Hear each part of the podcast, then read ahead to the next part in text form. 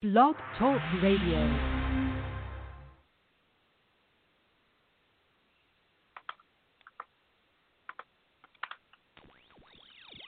Kane is in the building.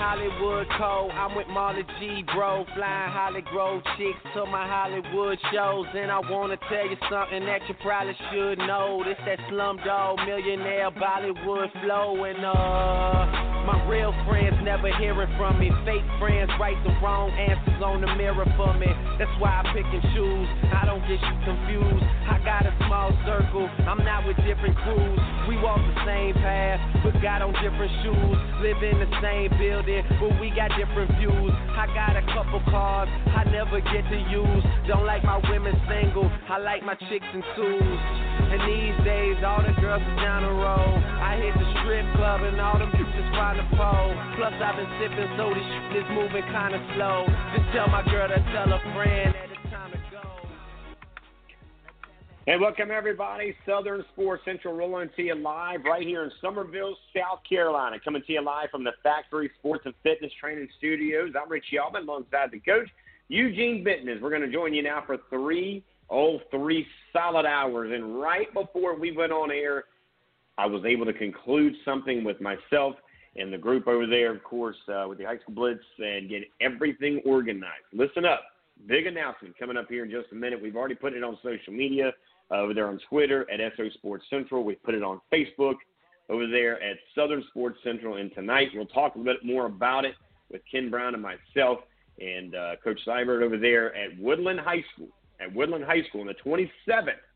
That combine is going to happen at 9 o'clock in the morning. It's going to be an all day event. We're going to have food trucks out there. We'll have the Jumbotron up and running. We're going to be testing your skills from you name it to uh, you can only imagine it. And I mean, you need to be in shape before you get there. So if you're out of shape, not going to look as good. But we are extremely excited uh, that we were able to uh, locate a spot to uh, bring uh, an opportunity to the Low Country, to uh, up in, of course, the Woodland area, right outside of St. George, South Carolina, right there off Highway 78. And the reason, many reasons that I picked St. George, many reasons I picked Woodland High School is because a the AstroTurf there is going to play a huge role uh, if it rains or uh, whatever else condition we may have. It's going to stabilize that right off the rip. All right, we did it early so that we can beat the heat as much as we can on the 27th day of June. And I like I-95. It's very close. So the kids from Charleston, you may have a 45-minute ride, but we can get kids from Orangeburg. We can get them from Santee, from of course down there in Bluffton and Beaufort, and well, they don't have too far to come over from Walterboro, Summerville, West Ashley, James Island. I mean, you name it, we have got to pack the house. We're going to have food trucks, like I mentioned there. Uh, we will have a ton of tents there. We will have positions where parents can socially distance themselves up in the stands, and we are extremely excited to work, of course, um, with uh, Ken Brown and his group, and of course our group here at Southern Sports Central. Of course, the other group is Woodland High School that made this happen, and it was a literally five-minute conversation where their athletic director was like, "Man, all that you do, all that you want to do." Thank you for putting us a part of it. So with that, I'm going to bring in another man who has done a lot of things in the community. Of course, he's got his kicking camp rocking and rolling. Coach Eugene Benton, what's up, Coach?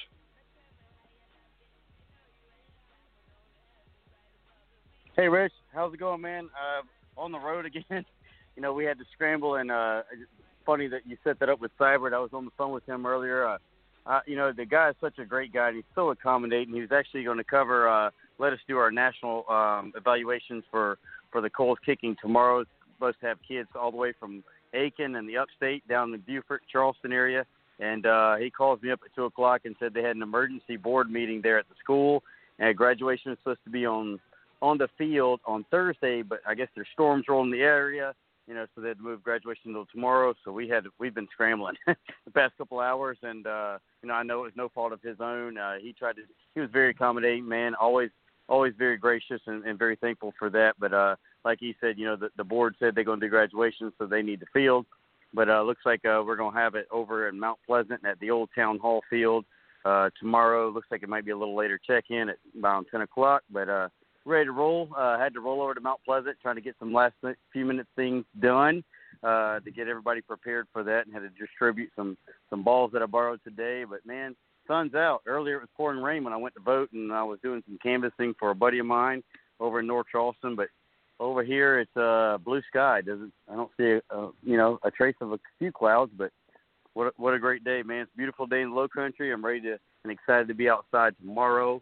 A lot of sunshine, hopefully, and a lot of balls flying. Hopefully, uh, all the guys that I train with the kicking academy do well. I got everyone from uh, kickers and got a snapper on the way from Charlotte that uh, did some work today, and he's really excited, hoping to put on a good show. And you know, I'm hoping I, I got some guys, man. I, I really think uh, we'll come out of this with five guys that I work with personally um, that should have a, a pretty good national ranking. So I'm really excited, looking forward to it.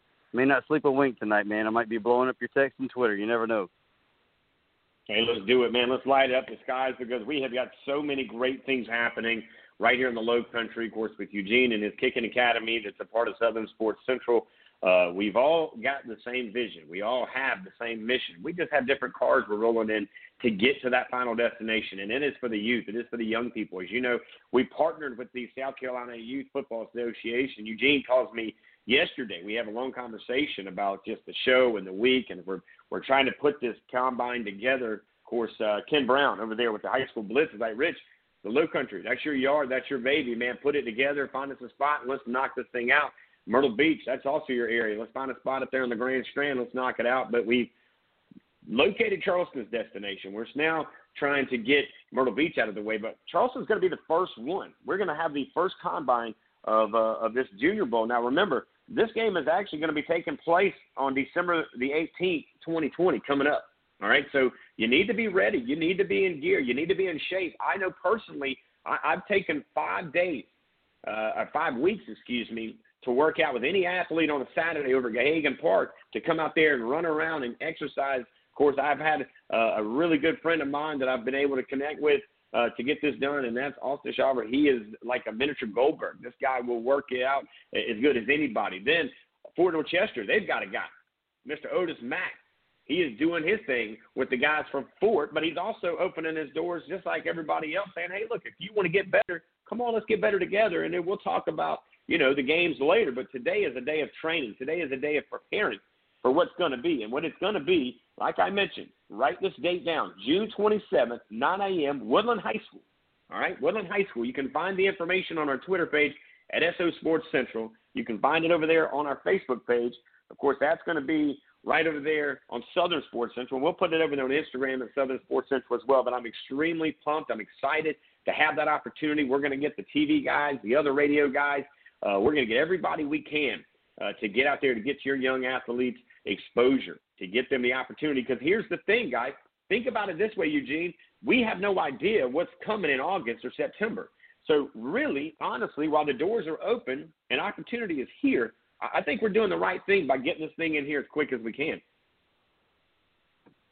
Yeah, you never know, man. And I know, like some schools are waiting. Uh, one of the schools that we were uh, looking at, you know, doing the the kicking series tomorrow over there, you know, they're like, man, we we can't even start yet one of the kids I was training this morning, he's a Lucy Beckham kid, and he said, "Coach, you know, I think we start on the 15th." You know, and uh, Oceanside started with uh, some some type of you know the physical training and things like that on uh, Monday. But all around, yeah, I talked to I talked to kids that I train or you know know people at schools, and they're just you know it's like, well, we got to wait for the district, or you know our principal really hasn't said this, or you know some of them are just like we're just trying to get through to graduation. They're they've moved these graduations outside some of them are spread open over like two days, and so wow, you know, I mean, you, you, it's hard to tell where there's going to be a uniform thing. And I know I got a feeling when it comes down to getting close to the season starting, there's going to be a lot of coaches that's going to look around and say, you know, those guys have been going at it for for a lot more weeks than we have, and it's no fault of the coaches or the kids or everything else. Right. It's just really when it's in the hands of principals or you know sometimes they just got to go with what their gut feeling is, and if their gut feeling says hold off for a little bit longer, that you know they're the boss. And some, whether you're a coach and you, or a player and you agree or disagree with that, you got to go with the boss tells you to do. So uh, you know I'm, yeah, I'm no curious because I'm really looking forward to seeing like not only because everybody's going to start, we got this feeling, and know that everybody's going to start.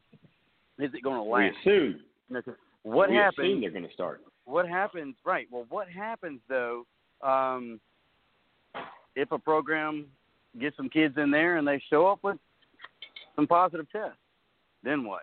Right. Does that shut everybody down? That's the worst case scenario, I think, because then you got to start all over, and that's going to be the worst case scenario. But you know, for the people that are already starting and the people going, it sounds like they're doing some pretty good protocols. You know, I've seen a lot of people getting tested and and temperatures checked and things like that. You know, I mean, but I mean, you're already starting to see injuries. Shoot, one of my own my own kids broke his wrist on the very first day at First Baptist. I know it was all over Twitter, but you know, just doing box Mm. jumps. But you know, I, I was like, hey, you know, how does the kicker break his wrist when there's no ball involved? But you know, then that, that's that's been, and I'm it's sure not funny, but it's interesting.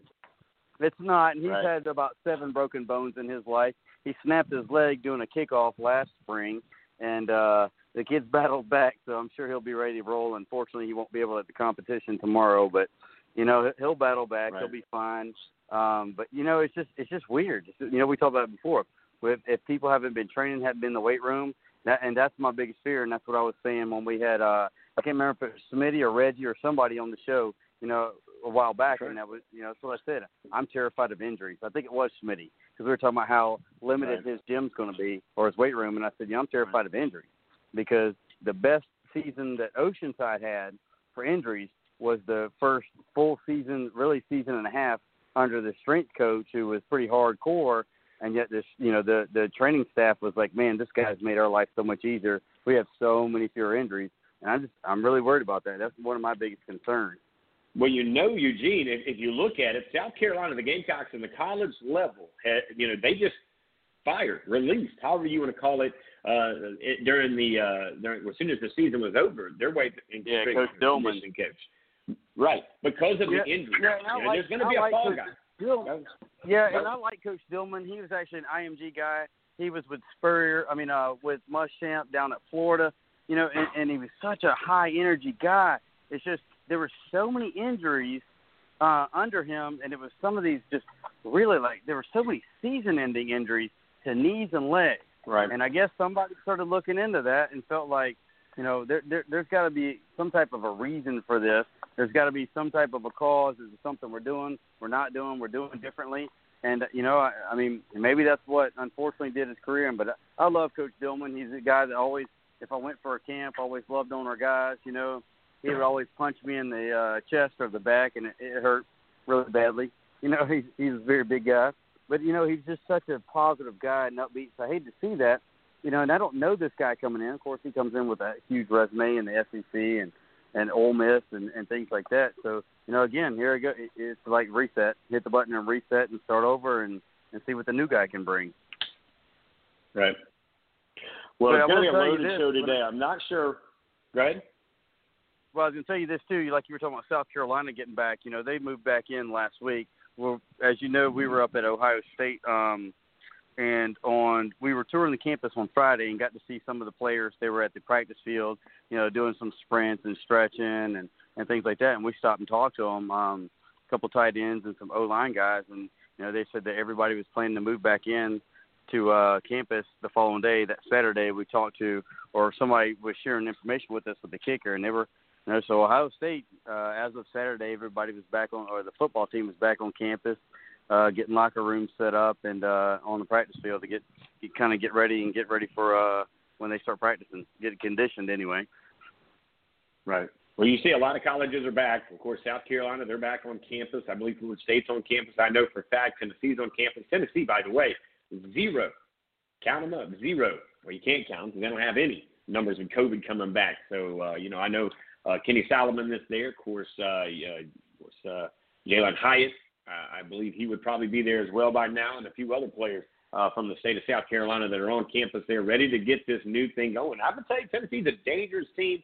Uh, you know, I'm going to be interested to watch what they do, and and I've kind of got it in my pocket right now to watch that week one game where they're going to be hosting UNC Charlotte. Of course, Keegan Williams is the uh, the running back from the area here that was at Oceanside. He was the leading rusher in the Low Country, one of the best in the state uh, in that 2019 2020 class, what have you. There this past uh, year that graduated last week, he had his Uh, he had his graduation party on Sunday, and look, if I tell you this is about the kids, and I get a kid asking me, "Hey, can you come, you know, celebrate with us?" I'll shut it down, man, because it's about the young kids. And I had a great time. I got a chance to talk to Oceanside coaches and uh, a few former Oceanside coaches who are now going to James Island. That was a lot of fun as well. And uh, players, I mean, there were players from Summerville, from Oceanside, from other schools that were there to show some support and love to their brother Keegan Williams, who uh, their his parents did a great job putting together a five star celebration. Had a great time, and I want to say thank you very much for inviting us uh, to that. I know you were on the way back, of course, from uh, the Ohio State uh, land, as uh, you guys did a great job over there. We'll get into some of that in hour three, Eugene. Uh, but tonight, oh tonight, the loaded show that is at 6:30. As you know, Reginald Walker will join us as he always does for the Tent Farm segment. There, of course, uh, he played for Joe Pa. He's currently in the state of North Carolina as they are opening up the uh, the opportunity, the border, if you will, and starting to uh, allow their athletes to work out. So we'll talk to him about that.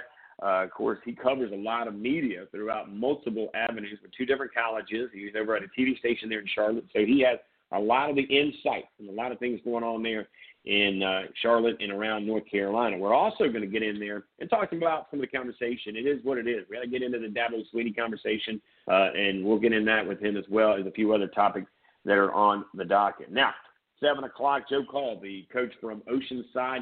Uh, he has started practice. They got their doors opened over at Oceanside on Monday. They started doing their thing. I'm not going to talk much about it now because he's going to talk a lot about it for 30 minutes at 7 o'clock. He'll give us the ups and downs and all the rounds and, and some of the hard parts, all right, because there are some changes. There are some rules and regulations that uh, are in place. So he'll get into that and uh, kind of give you an idea for you guys who haven't started practicing yet. Dorchester County is included in that here locally. You can kind of get an idea what it's going to be like. So start preparing yourself mentally so that physically you'll be ready when it comes to goes. And then we go to Columbia, South Carolina, where we'll check in with Jim Baxter, uh, who I get a chance to work with during the season over at SC Varsity. He'll talk to us about his thoughts and opinions. We haven't talked to Jim at all since this whole COVID thing's come out, and uh, he hadn't been on the show with me since about January. So it would be fun to get Jim in here, and we'll talk to him about you know some of the athletes, some of the recruiting, and just kind of his thoughts overall. Do we start? Do we not start? Is it a shrink season? You know, we're, we're all probably on the same page, thinking there's not going to be many of those classics or or um, jamborees. I, I don't think those happen, uh, but who knows? I, I just don't feel like it's going to happen. But we'll get with Jim as he's one of the best covering the state as well, and uh, we'll talk to him around 7:30, and then maybe Ken Brown can drop by as we're breaking this news out uh, to the parents. I know uh, there was a lot of parents inboxing Eugene, myself, and others about, hey, when is this combine coming to Charleston? When are you guys going to do it? What are you going to do? And there's multiple reasons I picked Woodland High School. Right? There's multiple reasons that when I got in touch with Coach Seibert, the AD there, I uh, just basically said, "Look, you're the spot. We want to get to you. Is it okay?" And he said, "Anything I can do for you, let me know." And then we'll meet tomorrow, and uh, we'll cover all the final details. But all you need to know, athletes, mamas, daddies, grandies, anybody that can get these athletes there, they need to be there. Let's be honest. It starts at nine. You need to be there at eight. All right. You need to be there at eight. You need to be kind of stretching it out a little bit. You're going to be doing some riding, I'm sure, because not many people live in St. George. All right. So that's going to be a ride for everybody. You need to get there, stretch out, eat the night before, hydrate, start hydrating now. You should have already been doing it, but hydrate now, drinking water, take your intake, watching, pay attention to what you're doing. You should be running some sprints, uh, take advantage of workouts. If it's Coach Eugene, if it's myself, if it's Coach Otis over uh, working right now, currently, right now, over Gahagan, you should be out there. All right. And I'm going to tell you another thing. I'm all about you working individually with all American athletes and trainers and this, that, and the other.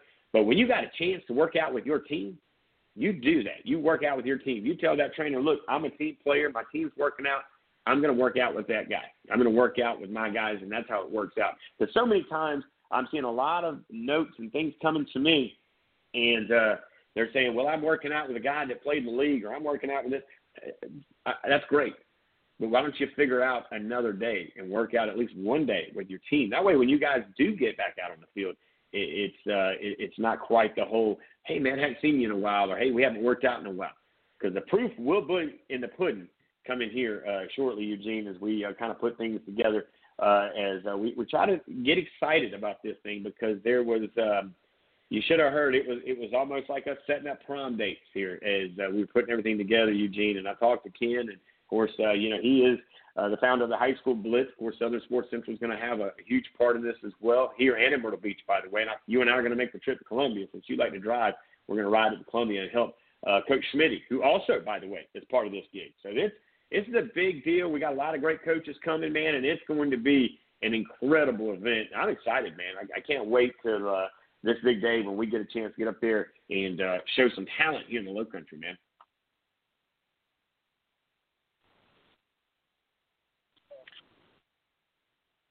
Oh, I lost Eugene Sorry, buddy, there, lost so you. uh, we're kind of. He's driving Lost in the car or, or in about there. So what we're going to do is uh, we're going to take a very quick break here. It'll be a, a little break here to kind of reset some batteries here. We'll kind of get everything together. Hopefully Eugene can get back into uh, the the the, uh, the circle of uh, cell phone towers. But until then, we'll take a break. We'll come back. Now here's the thing: dads, moms, grandmas, anybody want to call in tonight? The, the lines are going to be wide open. Right. Even if we have a guest, if you have a question for that guest, we'd love for you to interact with him or her, whoever's on the air with us tonight. We'd love for you to come on in. Let's do this thing where you they uh, find the date, the place, the time. Everything's in place for this combine for these juniors, upcoming juniors. So we want to get this thing up and running. So call in, hang out. The number to reach us tonight, 323 784 9681. That's the number to call in because it feels like summertime. I figured I'd throw a little summertime tune to you here as uh, we are really pumped all about the young kids here in this finally, and I mean finally, we're getting back to some normalcy here. We'll be right back. You're listening to Southern Sports Central Live on Blog Talk Radio.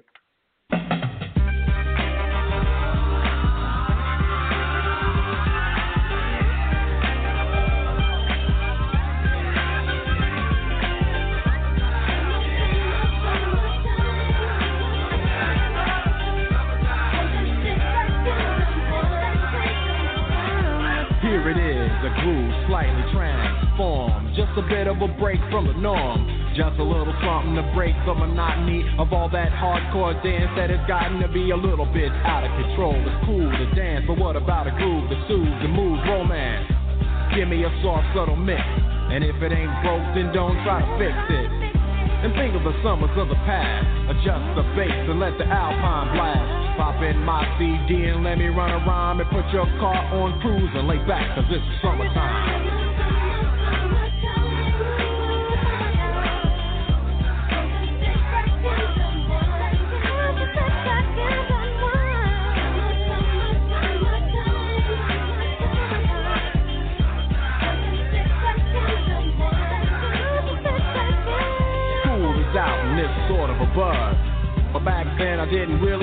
Was. But now I see what happened is the ways that people respond to summer madness. The weather is hot and girls are dressing less and checking out the fellas to tell them who's best. Riding around in your Jeep or your Benzos, or in your Nissan sitting on Lorenzo's. Back in Philly, we be out in the park. A place called the Plateau is where everybody goes. Guys out hunting and girls doing likewise. Honking at the honey in front of you with the light eyes. She turn around and see what you beeping at. It's like the summer's a natural aphrodisiac. And with a pen and pad, I compose this rhyme to hit you and to get you equipped for the summertime.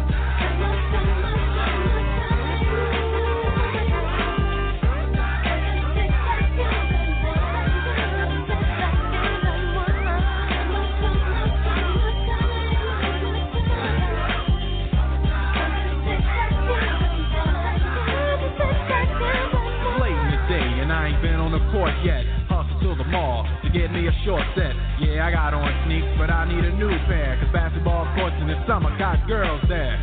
The temperature's about 88. Hop in the water plug, just for old time's sake. Break to your crib, change your clothes once more. Cause you're invited to a barbecue to start with four. Sitting with your friends, as y'all reminisce about the days growing up and the first person you kissed. And as I think back, makes me wonder how the smell from a grill can spark off nostalgia. All the kids playing out front, little boys messing around with the girls playing double dutch. While the DJ spinning a tune as the old folks dance at your family reunion. Then six o'clock rolls around. You just finished wiping your car down. It's time to cruise, so you go to the summertime hangout. It looks like a car show. Everybody come looking real fine, fresh from the barbershop fly from the beauty salon. Every moment frontin' and maxin', chillin' in the car, they spend all day waxing, leaning to the side, but you can't speed through two miles an hour, so everybody sees you. There's an air of love and of happiness, and this is the Fresh Prince's new definition of summer madness.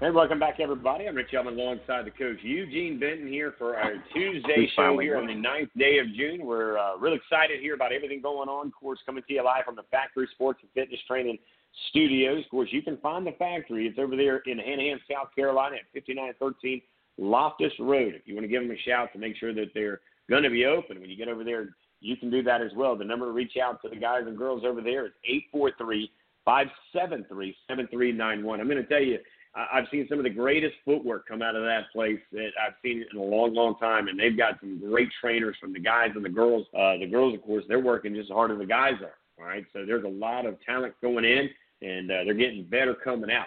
So if you're looking for that, you're looking for that opportunity to get better. There it is, right over there in Hanahan, South Carolina. Of course, again, uh, we mentioned this earlier. We're really excited to be a part of uh, uh, something that, that's going to really, I think, take these young athletes to the next level, and uh, that's going to be the High School Blitz Junior Showcase. Uh, that's going to, of course, uh, the game is actually going to take place on Friday, December 18th in 2020, coming up this year. But the actual um, combine is going to happen on the 27th of this month. That's the final Saturday in June at 9 o'clock. It's going to be at Woodland High School. All right, you can follow us on Facebook at Southern Sports Central to get the information. You can inbox us there or you can follow us over there on Twitter at SO Sport Central. We got addresses, we got information. Uh, you can reach out to myself, of course, uh, Ken Brown. He's the owner over there with the South Carolina High School Sports uh, Blitz, and those guys do an incredible job as well. But uh, two great companies coming to do a really great thing with uh, some five-star folks over at Woodland High School. So uh, food trucks will be around. Uh, we will also have tents set up. There will uh, will be a lot of things for you guys. All right, but I will encourage you to bring your own water bottle. All right, bring your own jugs. If I was you, go to the store and uh, buy a bunch of water. Doesn't hurt. All right, because we are still in this whole circle of COVID nineteen, and I get that there's been a lot of other things going on, but we we are going to do everything that we have to do to keep your kids safe, keep you guys safe.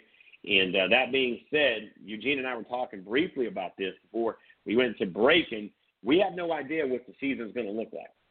But if this thing is a hurricane and they think it's going to flare back up towards the back end, and they always say the back end of a hurricane is worse than the front end, then this is the eye of the storm, and we're going to do what we can in this eye of the storm on the 27th to put together a, a five-star opportunity to get some five-star kids out there. And again, we looked at a lot of facilities here in Charleston. I made a lot of phone calls in the last two or three days as Ken and I were looking, and he was kind of putting me in charge of where to put this thing at. And the reason I like St. George a is because Woodland doesn't get a lot of attention, and they got one of the best stadiums around. They really do. It's a state of the art stadium.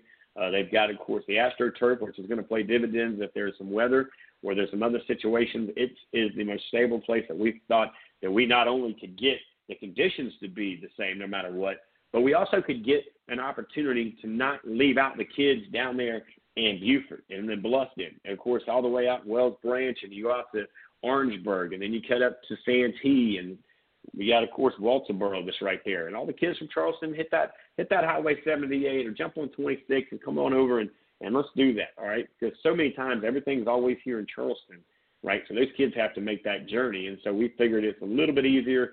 Not really on the corner of 26 and 95, but pretty close enough, Eugene, where I think that the destination's a pretty solid one. I think we're going to have a great turnout. I think it's going to be a lot bigger than we assume it is when it's all said and done, bud and it's a good central location. Sorry about that. Actually, uh, I had to put it on mute for a second because as as we were talking about, there was a last minute change for the combine tomorrow, and I had kids who aren't even training. You know, people were sitting hitting at me on Twitter, and I was trying to flip back over from the Southern Sports Central to my kicking, and then I had uh, uh, uh, one of my players actually just show up, and it was like, hey, uh, so I saw it's moving and apparent, and then I was trying to communicate with the Stratford kids.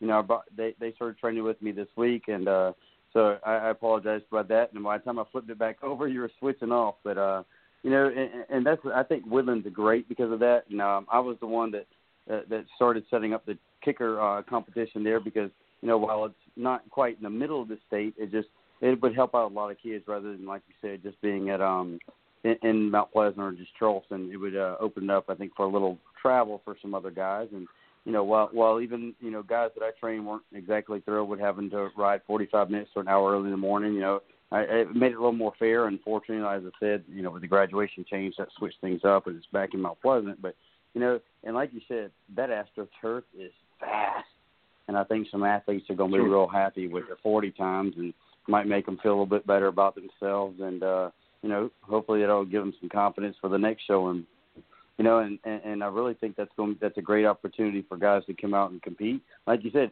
it, it's a great way to showcase what Seibert and those guys have.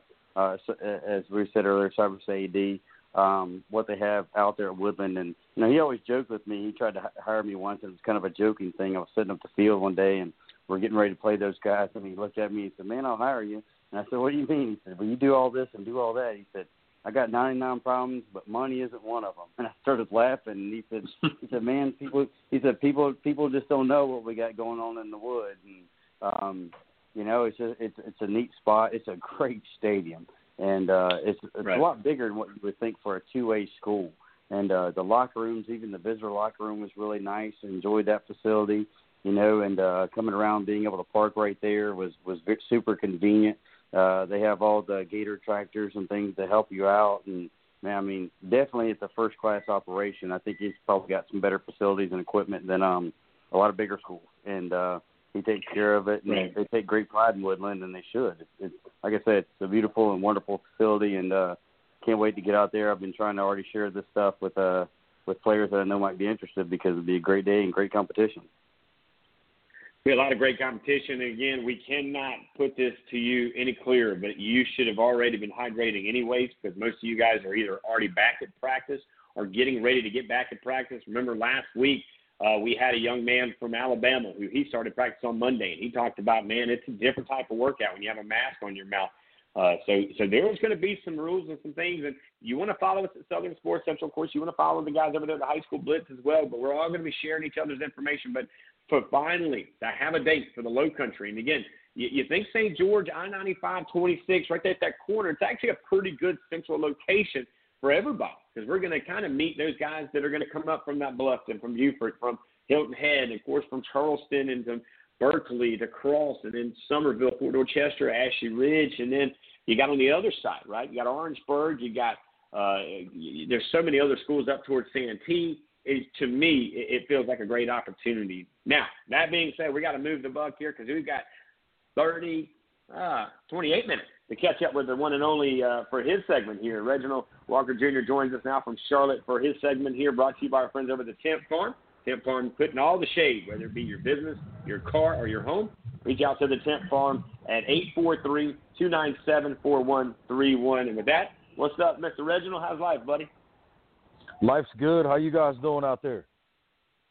Well, we just secured a combine here in the Low Country. I don't know if you saw that feed there on Twitter, but uh, man, it, it, it's kind of like finding out that Christmas is coming early because I've kind of called this COVID 19. You know, we may be in the eye of the storm because they think that it may kick back up later. So I'm going to get as much cleaned up and ready to go here during this quiet time as I can to get these kids a little bit of exposure and some time under their belt for recruiting because we just don't know what tomorrow's going to bring, right? No, we don't. I mean, it, you know, we we've seen uh, some states report uh, some jumps in case numbers from over the weekend. Um, a lot of that for some people, for for uh, for many of us, we believe that has to do with obviously uh, the protesting um, which generally creates larger crowds. And so you get conglomerates of people together. Oftentimes you can spread the disease that way. I'm not sure if that's exactly attributed to it. Uh, obviously, a lot of states have sort of started to open back up, if you will, as well. So that's a factor also. But uh, right now, yeah, it's something to keep an eye on for sure. Live right now with the one and only Reginald Walker Jr. Played his days for Joe Pa, of course, Penn State, and he always says we are course, Penn State hanging out with us here at 6:30. As always, he also represents multiple colleges on the radio side of things, and he does some TV stuff as well. And somewhere in between there, he finds a, a time to take a nap or two. But the news coming out of North Carolina pretty good, man. I saw June 15th is the date that looks like they're going to open back up that state you live in, and they're going to start playing some football, man. Update us on what you guys are reading and what you're hearing there uh, north of the border here in South, out of South Carolina. Yeah, right now it looks like uh, you know, the 15th is, is the time they're going to start opening some doors. They're still laying out some different phases uh, with that plan because they don't want everybody to just rush in, have 60 players in a locker room, if you will, right away. They want to try to ease them into it. I think separating them a little bit more, more small groups in terms of workouts and those types of things. It's good. They, I think they're going to largely follow a model um, that may look like um, college football potentially, um, with just trying to work out in smaller groups and being very strategic. Because it's certain, actually, certain school districts have still kind of said, yeah, the the NCHSAA, uh, North Carolina High School Athletic Association, Association, may have opened it back up, but we're still going to be involved from a uh, school district to school district basis and not just spread that thing too far open.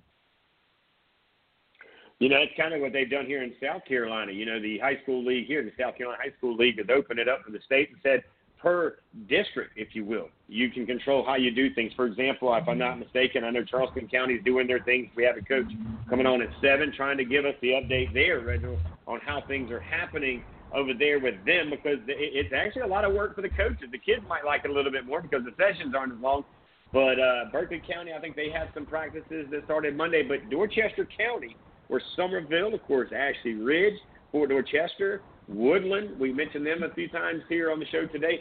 Those schools uh, are not open up yet. Those guys are not practicing until I believe maybe as early as next Monday. Uh, and I kind of wonder why that, because I, I guess maybe you don't want to rush into it, Reginald, but do you see that kind of being the trend up in North Carolina like you see down here in South Carolina? And I'm going to ask you a backup question is how much do you think they're watching Alabama, Florida, and all these other schools open up and learning from maybe the mistakes that they're making along the way? I, I think you just hit the nail on the head. I think everybody is kind of watching everybody else. And, and I've said uh, for a while, at least in North Carolina, watching – uh, the governor. Uh, I think he's watching, and, and, and we were in what we called phase one uh, for a while, and some folks thought we would go to phase two quicker than we did. And what I thought he was doing, and I could be very wrong in my estimation, but I looked at it, and about two, maybe three weeks, I, I'd have to go back and look at the exact dates. South Carolina and Georgia went into next phases and the governor of North Carolina waited. And in my mind, I said he's watching those other two states that are near us to see what happens there before he makes a move. So I would I would almost uh, assume that that's what's happening with a lot of these things. I think you know states are watching states, governors are watching governors, and then counties are watching nearby counties as well. And it's a trickle down effect because if they don't see a spike in numbers in the county next to them, they feel a little bit more comfortable. Out as we're live right now, the one and only Reginald Walker Jr., former player with Joe Pa and Penn State, a current contributor here to Southern Sports Central, and multiple other audio, video, you name it, he covers it there in and around Charlotte, North Carolina. And Charlotte's opening their doors to uh, what could be the future to uh, high school football as we know it coming up. Uh, fair to say, though, uh, Reginald, I, I just don't think that they're going to even try to get into some of those uh, jamborees. You think that's safe to say nationwide? They're probably going to say, look, let's just focus on the season. And then another question to ask you with that one is, do you think they go full season, or do you think they kind of focus on their regions and those games that are within their own schedule there that are going to mean the most?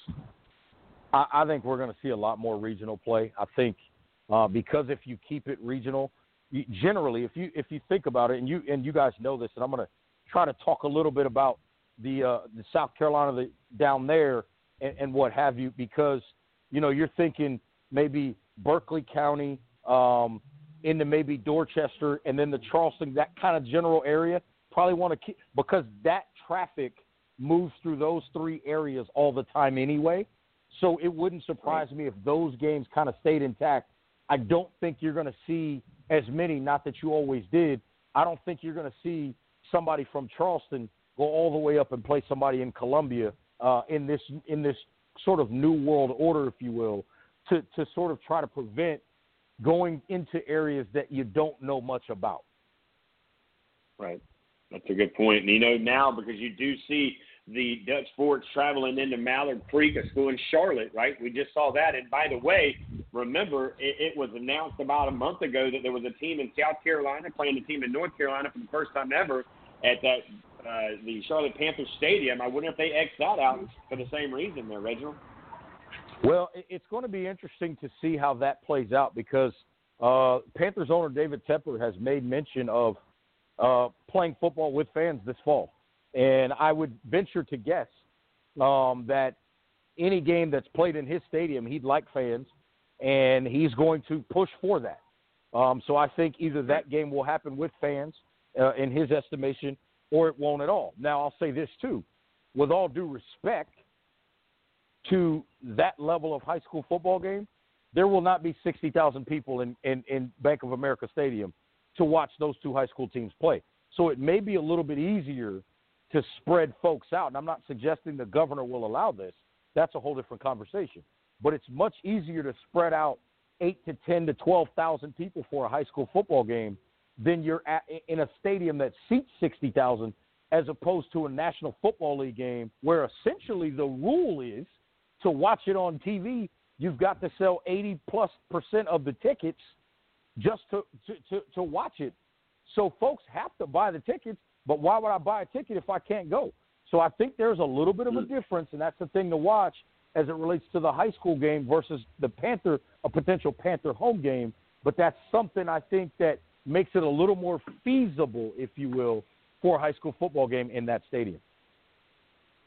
No doubt about it. Great stuff there. Covered of course uh, right now with Reginald Walker Jr who helps us get everything around not only high school but college as well. He's well sound and well grounded in the world of sports as he's played his college days up there in Penn State. Now, uh, Reginald, let me ask you this. This is something that, that we haven't talked yet because we did not do a show Sunday. We were invited to one of our athletes that's a regular here on the show, his graduation function, so we took advantage of it, went and uh, celebrated his accomplishment Sunday night. Now, that being said, since then, uh, Dabo Swinney and his staff have been in the headlines. I want to get your thoughts and opinion on uh, how does Dabo handle this. He just released a video, I believe, yesterday, and kind of put everything to some people to rest. Uh, they're okay with where they are now, but but what's your thoughts on, on Clemson and and uh, something like this kind of surfacing something I believe what was it 2017, and now here it comes out in 2020. Well, here, let me say this first and foremost. Um, the kid, the player that this all centers around, I'd like to hear from that person. I would like to hear that right. person's account of exactly how all of this played out.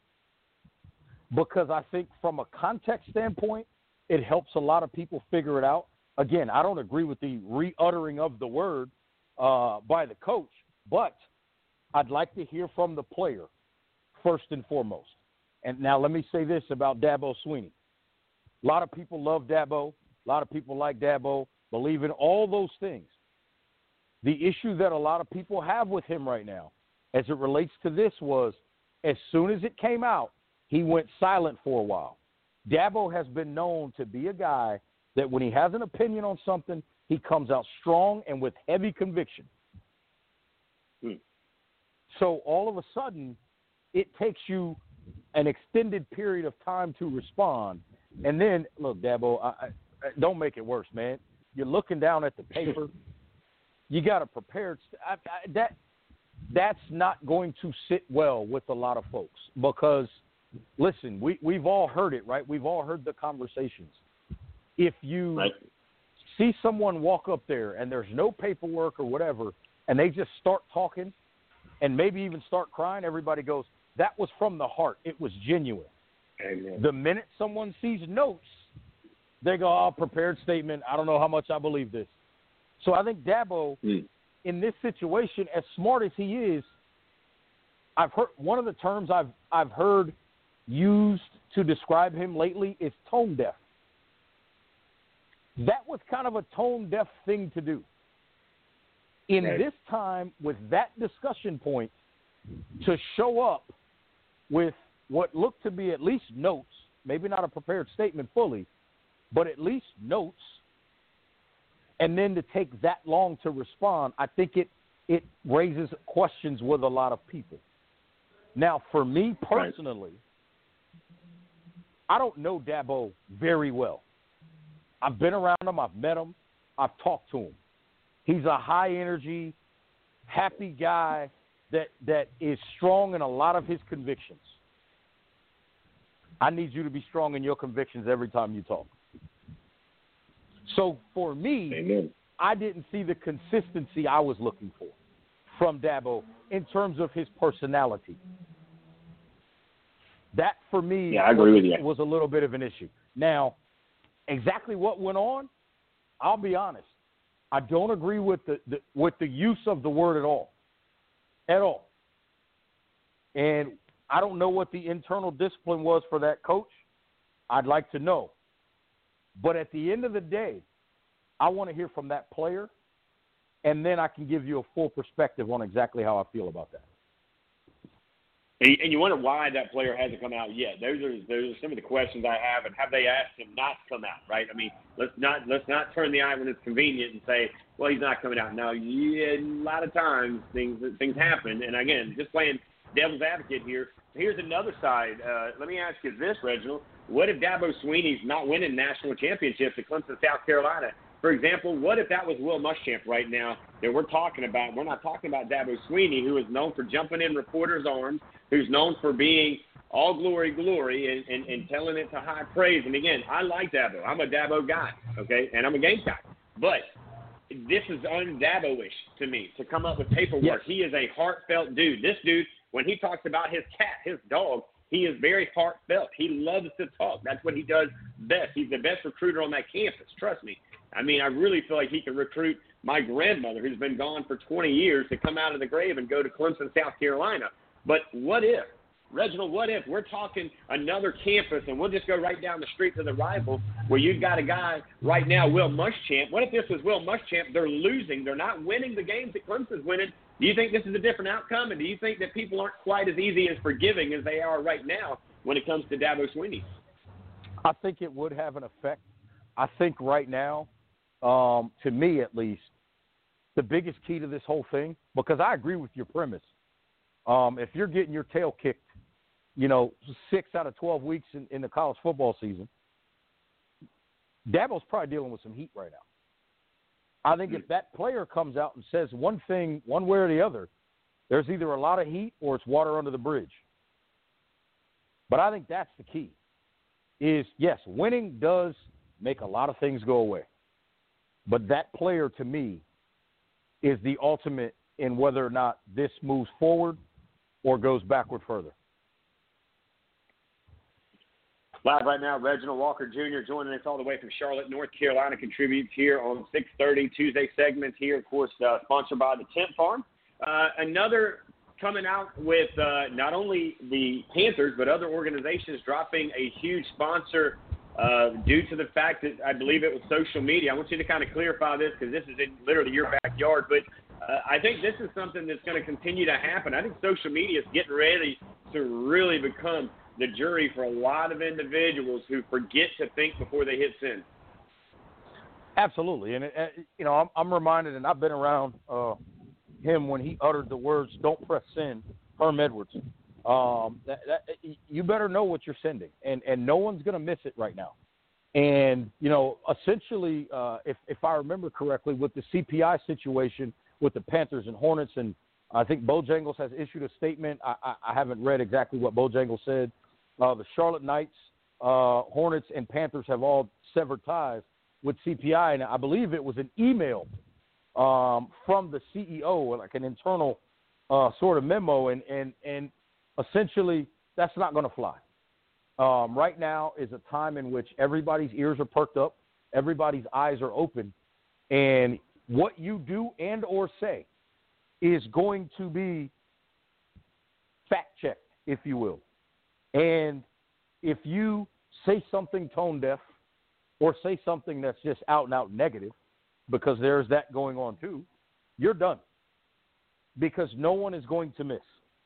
And I think that's the most interesting thing that's going on right now is there are a lot of folks, regardless of how they look, are pushing for change and pushing for unity and equity and equality um, along racial lines and other lines as well. And so it doesn't matter what they look like. If they see something they don't agree with, they are going to put you on blast, if you will. You're going to get retweeted with a question mark. You're going to get the retweet that says, "Did they really say this?" You're going to get the the the Instagram repost. Did y'all see this? All of that is coming. There is no hiding. And so right now, you got one choice. Be prepared to say and do the right thing because anything else, you are going to have to have a lot of answers for it. And that has not turned out well for a lot of folks. No doubt about it. We've seen a lot of people, and we've seen major, and I mean, I'm talking some major sponsorships are going to start taking some major hits here because it takes you longer to put that tweet together than it does somebody to snap a picture and share it right away. Trust and believe that. Now, final thing to cover let me here say with this, our let man. me say uh, this on that point. Yep. Let me say Yeah, this on that point.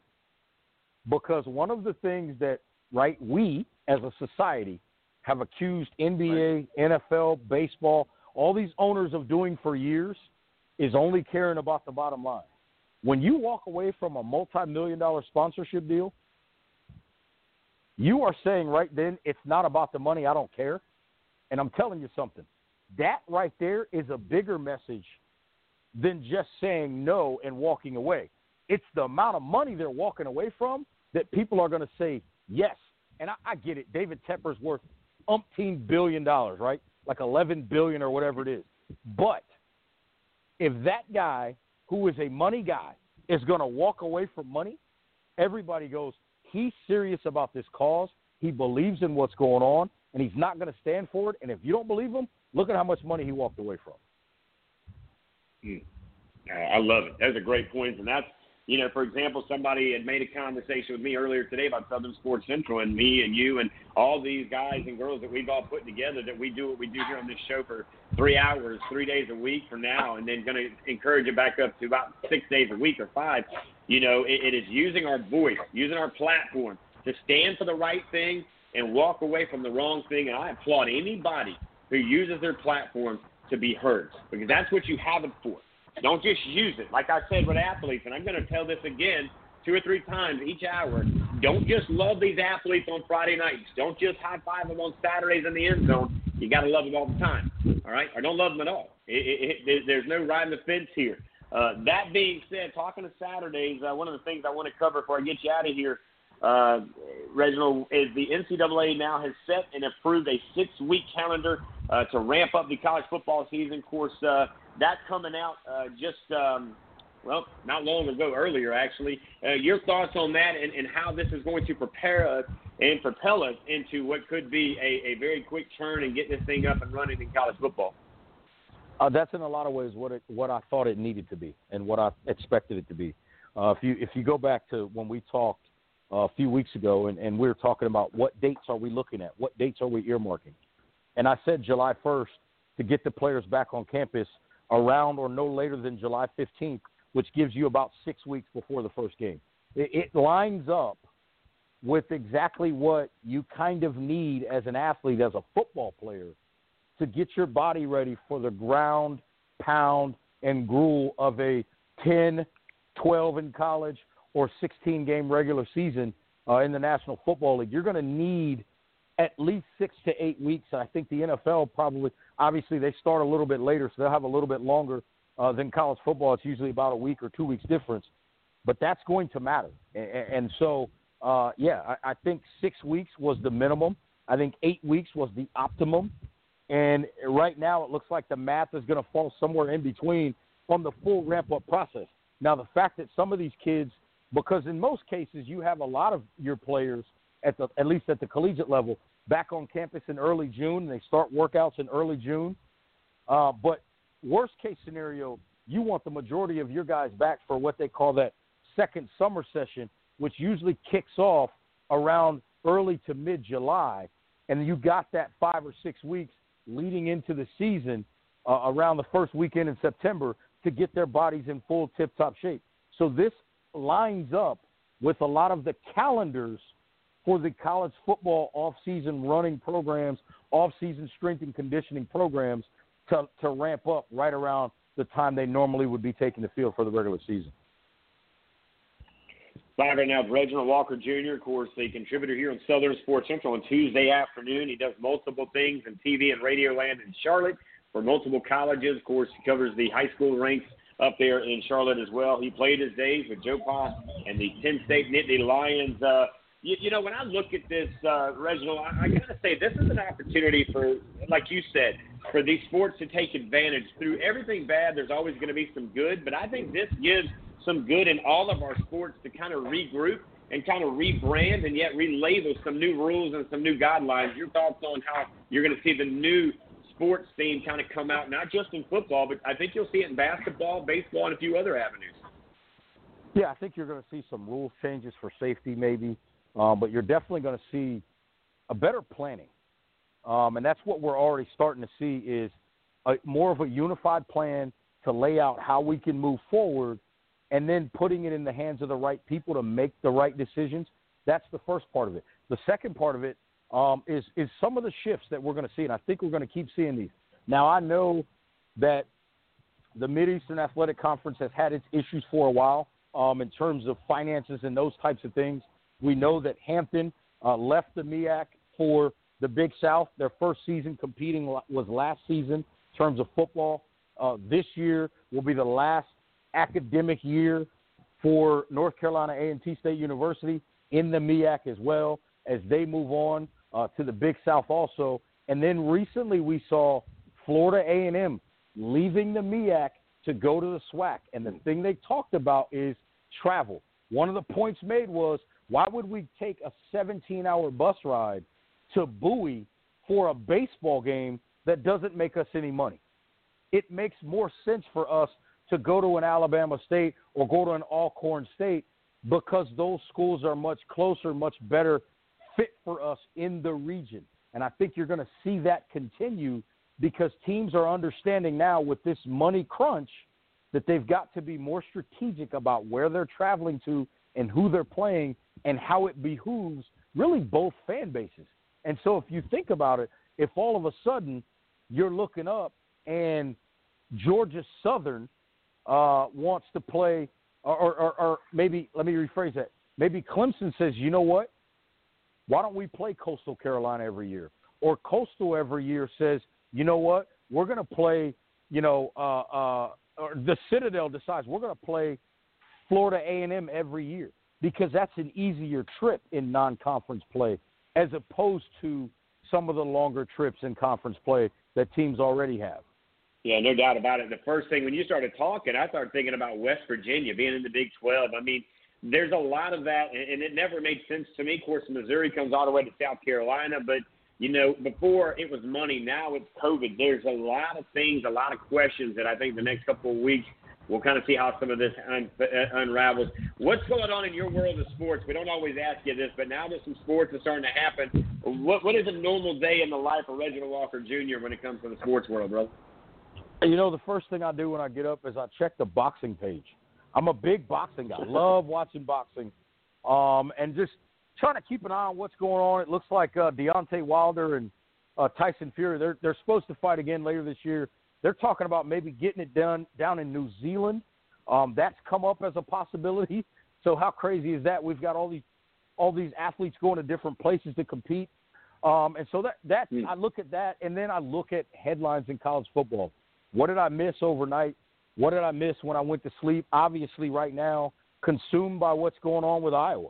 Um, I know plenty of guys that played their college football at Iowa, played against guys that played at Iowa, obviously going to Penn State. And so keeping an eye on that situation because it seems very tenuous. It seems very uh, uh, nasty out there uh, from a standpoint of uh, what the players, former players, are saying has gone on out there.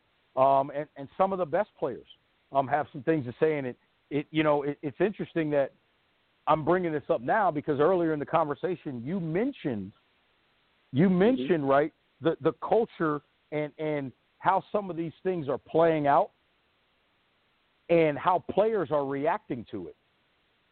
And right now, one of the main players talking about the issues at Iowa is, at least when he left school, the all time leading receiver, Derrell Johnson Koulianos, who was an absolute monster in the late 2000s going towards 2010 on that offense. And so when you see that, and, and a lot of the Iowa players are saying, just to your point, don't just cheer for us on Saturdays. Mm. You better cheer for us in life. And that's a major Amen. discussion going on right there in Iowa because some of the fans apparently were defending the coaching staff and saying there were no issues. And then other fans, of course, were defending the players. And so there was a bit of a divide. And you hear those players saying, and those players are coming out saying, listen, we're telling you what happened. Don't try to act like it doesn't matter because all that matters is Iowa football. No, we matter too, and we were the players that made Iowa football what it is. So don't don't sit there and, and, and act like we can go score a touchdown for you on a Saturday, but then on Tuesday night we can't sit at dinner across from you holding the hand of your daughter. Hmm. Very powerful. And you've seen Iowa, you've now seen Florida State, you've seen Clemson, and all the three schools, and I'm sure there's more schools to come. They just haven't made it to social media yet or whatever the case may be. I, I think this is going to be something that's going to start to unravel a little bit more. And as they like to say, as they start peeling the onion back a little bit more, you're going to start to see the smell change in the room just a little bit more year after year, maybe day after day. As uh, you know, it'd be interesting to watch. And again, Reginald, you went to Penn State. You saw some of the division that happened. It was a different scenario, it was a different situation, but division is division. I don't care how you add it up and subtract it, right? You've seen a situation like that tear a school apart, right? How how, how vulnerable t- are these schools right now that we just talked about? I tell you what, you read my mind because I was just getting ready to make the point. Listen, and I said it at the time. You know, you can't be out here trying to clean the closets of other programs because you don't know what's in yours. And so at the end of the day, some of these fans that, that are screaming, that would never happen at my school, we don't do that. You don't know what's going on. Trust me. Because there are players in some of these programs that don't even know what's going on. So at the end of the day, I would tell anybody whatever's going on at Iowa, whatever went on at Clemson, whatever's going on at Florida State, keep your mouth shut and just hope your program doesn't have those issues. Because at the end of the day, mm. you never know what's coming. And I'm telling you, when it came, when when all that information came out as it related to Penn State, it was devastating. It hurt. And the worst part about it is, you start to wonder, was there a time when I should have caught on to something? And that's the hardest part. So at the end of the day, whether you played there, you just went to school there, or you're just a fan of it, keep your tone down because you never know what's in the closet of your program either.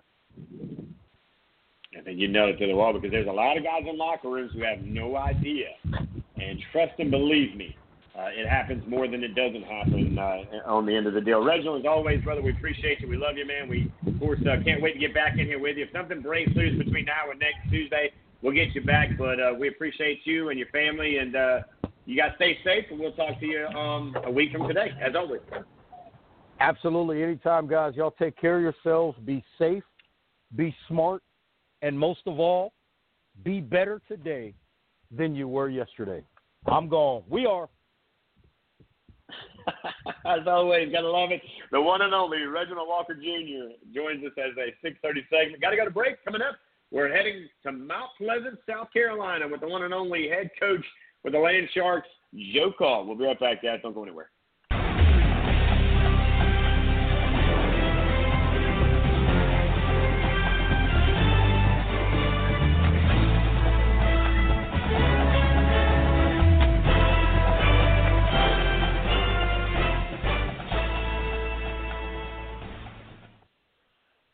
Welcome back, everybody. Ran a little long there, but that's all right. Got a lot to cover there with the one and only, of course, uh, Reginald Walker Jr. Played his days with Joe Pa over Penn State. He is now a voice of many colleges there around the Charlotte area. He does TV, he does radio, and right here on Southern Sports Central, he is a contributor in major ways on and off the air. We want to thank him for his time. But now it's time to head over to a coach, and let's talk to the one and only Coach Joe Call, who's also a big-time contributor to the growth here at Southern Sports Central. What's up, Coach?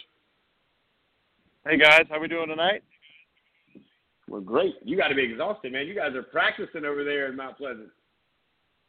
I tell you what, you know, it's it's there's no complaints for sure. Um, you know, to to having the players to be able to to get out and kind of get back around the building and on the fields and all that. But uh, I, I will tell you, like you just said it, the the days for coaches are are very long. Uh, it's actually shorter for the players but uh, long days for coaches because we're uh, you know we're we're having them come through in groups and all that kind of stuff. So you know, uh, and we gotta gotta keep them moving. You know, gotta keep keep each group together. You know, uh, in their groups of nine per coach, and then uh, as they rotate through, kind of uh, yeah, every little station from one you know kind of working station to the next, they have to. Um, um, you know, then once they're done, like you got another group coming in. So it, it's you know doing temperature checks and a, little, a couple of things that we're we're not used to doing, but uh, you know, and we're we're following the protocol, uh, the the guidelines at the the high school league because uh, you know, like uh, you hear every coach interviewed, you know, the, we just want to do things the right way so we can get back in the fall and be actually playing. You know, you don't want to do something to screw that up. We're live right now with the head football coach over there at Oceanside. The Land Sharks started practicing yesterday. They were one of the first waves of the Low Country, if you will. I think Charleston County coach in Berkeley County had some schools practice yesterday.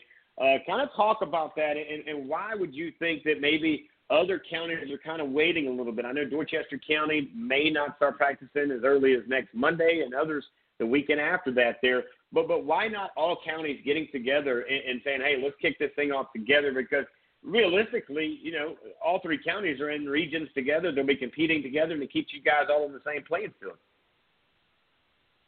Yeah, you know, I think it's uh like with with Dorchester District Two. You know, they're having their graduations uh, yesterday, today, and tomorrow. You know, Summerville graduated Monday. Fort uh, was today, and then Ashley Ridge is tomorrow. So you know, they're trying to kind of get get it. You know, uh, you know, really really celebrate that class of 2020, and you're not not worry about you know, uh, you know, coaches and all that kind of stuff, and you know, trying to figure out you know how to follow guidelines and all that kind of you know just kind of getting them out of the way. And, and really you know to be honest with you i mean it, it's no hurry. You know i mean we're just uh everybody's excited to do something. Uh that's really kind of the main thing. But you know uh you know you and i have kind of talked about this before. There's really no hurry to to kind of uh rush to do something and and and mess everything up. So you know um uh, because you know the, the players are going to have time to get in shape you know and we're just um you know getting out there, you know, on the field, letting them run around a little bit, just let them kind of sweat a little bit and kind of stretch their legs out a little bit and kind of, uh, um, you know, reintroduce things. So other other teams, other schools will do that a little bit later, but it, it, it's you know everybody's still on the same same playing field. It's not giving anybody like a advantage, like oh we got a few more days and they didn't, but uh, you know, I think uh, um, you know Urban Meyer, you know, he came out and said, you know, if uh, they feel like if you know, around that July 15th, you know, mid July, if they had time, they could get their players in shape. I know that's college guys, but but still, you know, so that's a, and that's like six weeks or five weeks from now, you know. So, um, you know, I think this, uh, you know, putting putting 2020, getting that, those those graduating classes, and you know, letting them uh, you know, get that graduation done, and then then kind of moving on to you know now that they they've kind of opened it up and and uh, for for the, the schools to kind of you know, enter that phase one. So they, um, you know, I know, I know the the likes of Summerville and Fort Dorchester and Ashley Ridge, and you know, they'll they'll be ready to go when when uh, you know the district administrators decide that it's good for them to go to. I, I don't think they're I don't think they're they're waiting for any reason other than just you know let's get the the graduating class, uh, the seniors graduated and give them their proper goodbye, and uh, I'm glad they were able to do it uh, in person. You know, it, it, it is funny though. Um, I, I will say this uh, to kind of see all these uh, um, schools graduating on the uh, the football field. You know, with uh, you know like in Summerville and Fort and Ash Ridge's case, you know they got four, five, six hundred graduates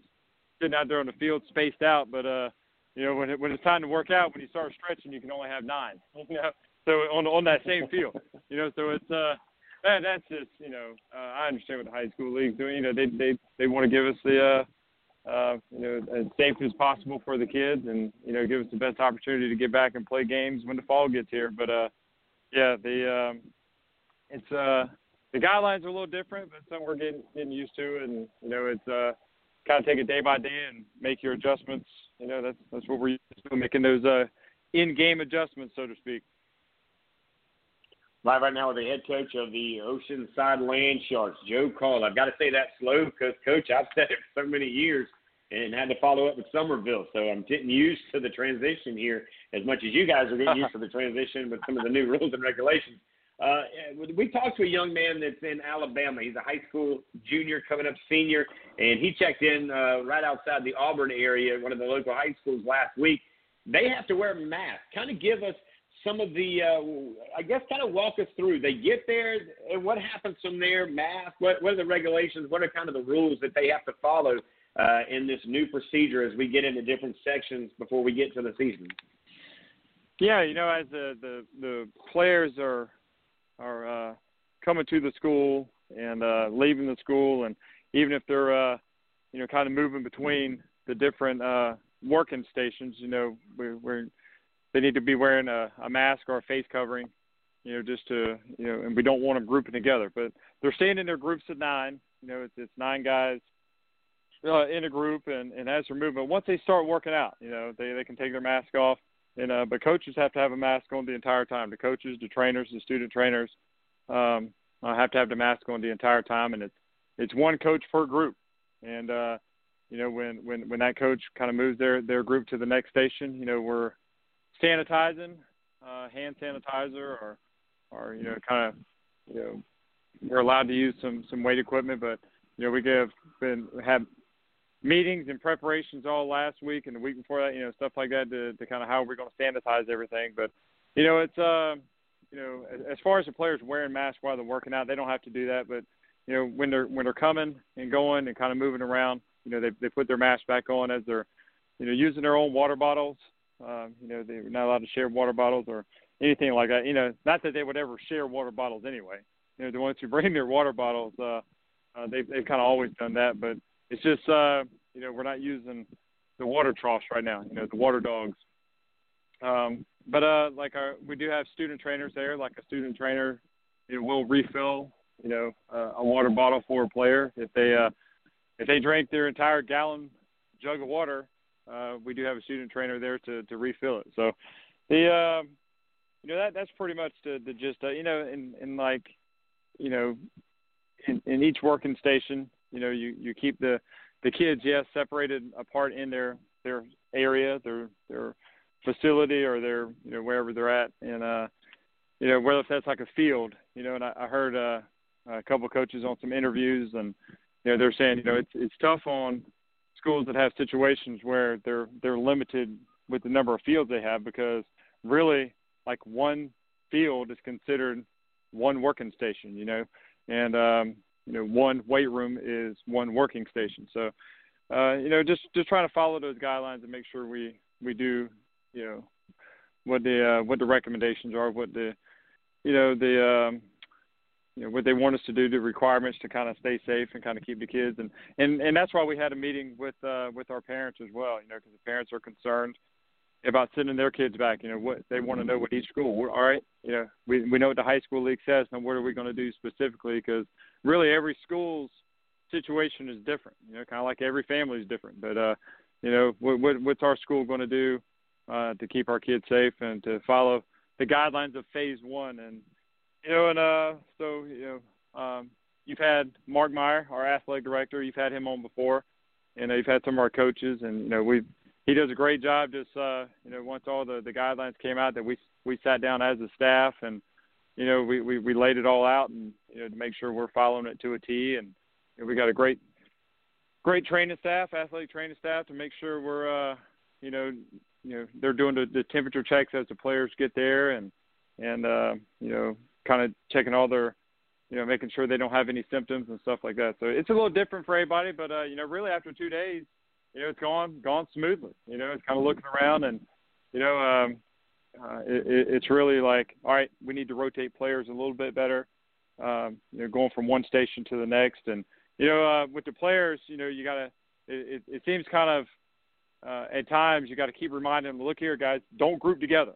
You know, don't group up. You know, they want to kind of group together and they want to high five each other and they want to, you know, just kind of like push each other. And it's like, hey, if we do, let's just don't group together right now. You know, let's just uh, you know, kind of stay apart and you know, clap your hands and cheer for each other. But uh, you know, so that's that's really kind of been like the the, the one thing is like you know the guys want to kind of like hug up on each other. You know, they want to kind of like you know give each other high fives and man just encourage each other. So the uh, but um, you know, it's just a process, like I said. But you know, the one thing we keep keep stressing to them and uh, you know, and, and I know every coach is. Uh, I'm I'm hearing them is that let's do what we're supposed to do in order to achieve what we want to achieve, which is safety for our kids first and foremost, and our coaches, and therefore, uh, you know, lead us back to where we can actually, you know, be able to have a football season and, and fall sports and return to school. And, you know, if everybody wants to return to normal, all right, do what the experts are telling us to do. You know, um, you know, I got a I got a doctor right here in the house, and you know, every time we pull up and getting ready to take the, our own kids or something into a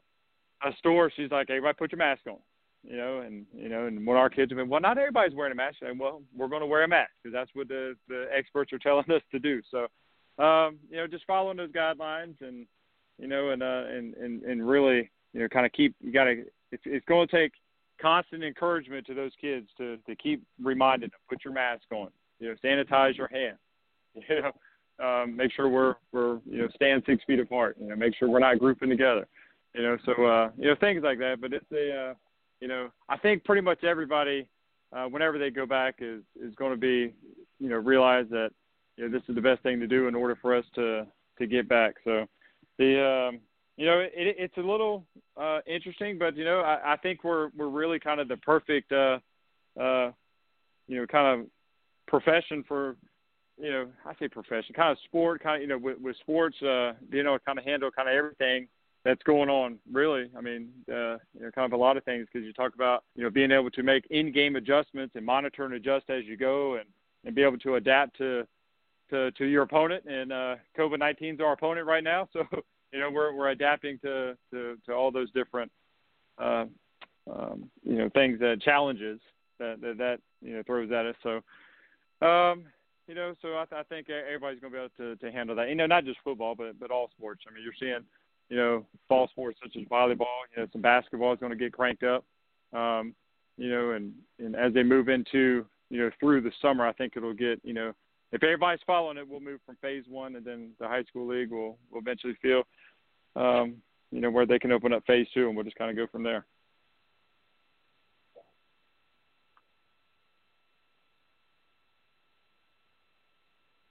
Well, Coach Call, this is uh, Eugene. I was uh, listening in here and, and trying to get the uh, uh, Twitter going and everything else. Uh, yeah, I've been actually texting you. As you saw, there's been some updates on uh, a couple of your boys for tomorrow. And, uh, man, I, I know they're really excited. I was actually just uh, walking back. Uh, I was over here kind of doing a mental walkthrough with Spencer and Coleman in Mount Pleasant.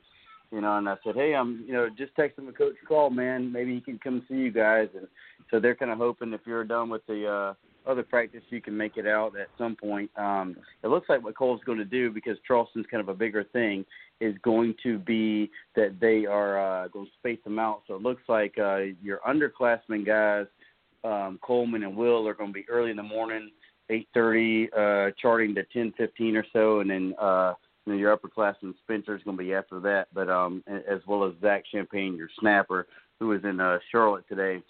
But um, yeah, sorry about that. I was just uh, checking with them and trying to make sure everything's straight. But uh, it looks like it's going to be hosted now in Mount Pleasant.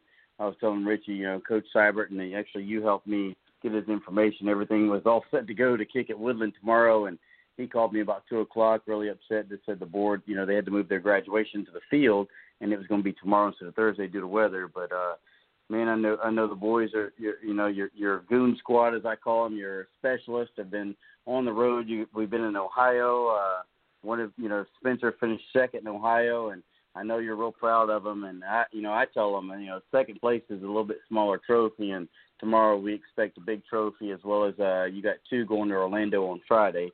Uh, Zach Champagne, the snapper, was up in Charlotte today. He'll be in uh, Mount Pleasant competing tomorrow. But just wanted to let you know that uh, the boys know that you and I were texting, and you know, if you can make it, they'd, they'd love to have you there. Uh, they know that you're uh, cheering them on from afar when they're out of state in Florida, Ohio, and Tennessee. But um, just wanted to let you know the boys uh, were actually, and I got three of them listening in tonight because they knew you were coming on. It, yeah, absolutely. You know, right right here in Mount Pleasant, you know, we can uh, you know bounce through. That's why I asked you for the address and said send it to me so we can uh, we can bounce over there. I like to see these guys in, in action because uh, you know it's been you know um, and great just following what you put up on uh, social media with those guys and what they're doing, and you know taking them up to you know, in Ohio and you know talking with uh, with Zach about what he's doing with staffing and all that. And you know, uh, you know, coaches, uh, you know, don't don't uh, really until you know you got guys of our caliber like really like uh, appreciate how special that is you know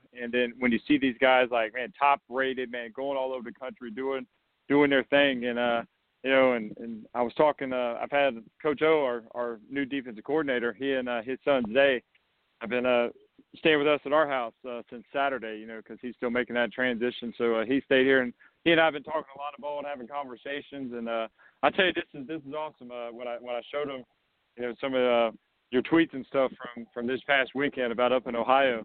You know that's uh, every defensive coordinator's favorite player on the team is the kicker when they're kicking touchbacks. And I was like, look how many touchbacks he's you know kicking and stuff like that. And he's like, oh, everybody's starting on the 20. Everybody's you know the defensive coordinators. Uh, you know, I mean they, they you know even even though they're you know uh, on the defensive side of the ball over there, you know, worried about stopping offenses. They they know a kickers and, and good specialists, and uh, you know the the importance of having you know good solid special teams can definitely flip the field and put it in our favor, and, and you know make our opponents play with their back to the wall, and uh, especially when you can hit those touchbacks. And uh, you know, you yeah, and a, Spencer, like uh, you know, like I told you earlier, you know, Spencer had 100 kickoffs last year, which is almost unheard of.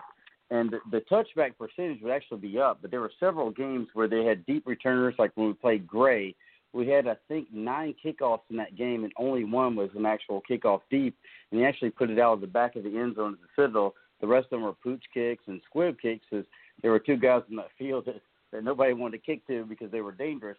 But you know, and and I told I, I keep reminding them. I said, you know, your average so far coming from January is about 64 yards. Spencer's deep uh, deepest kick was 69 yards with a 4-4 hang time, and that was done at IMG. And you know, they emailed them. IMG emailed them this week, and I told them I thumped them, and I said, Coach Call wouldn't be happy. You better delete that email, man. You're not going anywhere. But uh, you know, and, and that's the thing. That so we were talking about that, and we were talking about defense coordinators, and I'll tell you something really interesting that you'd appreciate because you and I had a meeting when, when it come to training your punters. Um, so this year, starting this year on the national circuit for Kohl's and kicker ratings, they are making the punters on film roll out five yards, stop, take a step at six, and punt 35 yards down the field and hit a 12 yard by 12 yard square at the corner, right inside the 12 yard line in the end zone on film, because that's what they said college coaches have asked to see. So I thought that I, I shared that with you. That was something we learned in Ohio. That Kohl's is now Oh, filming wow. every charting session for punters, and they're having them do that and they have 1.5 seconds to get the ball off from the time they catch it, and it's timed. And you get eight, you get eight punts. You get the mulligan one. Two out of the two are counted for that. And you, if you hit the end zone, if you hit that target, you get five points. So the goal is to get 10 points. And Spencer was one of five, and the one he missed was a one. He was about maybe a half a yard off. Poor kid, but uh, you know, and, and so that's a new thing. And I knew you were you were kind of fancy the punters and, and that type of game, but that's a new thing that college coaches have requested this year that Kohl's film and judge uh, punters on.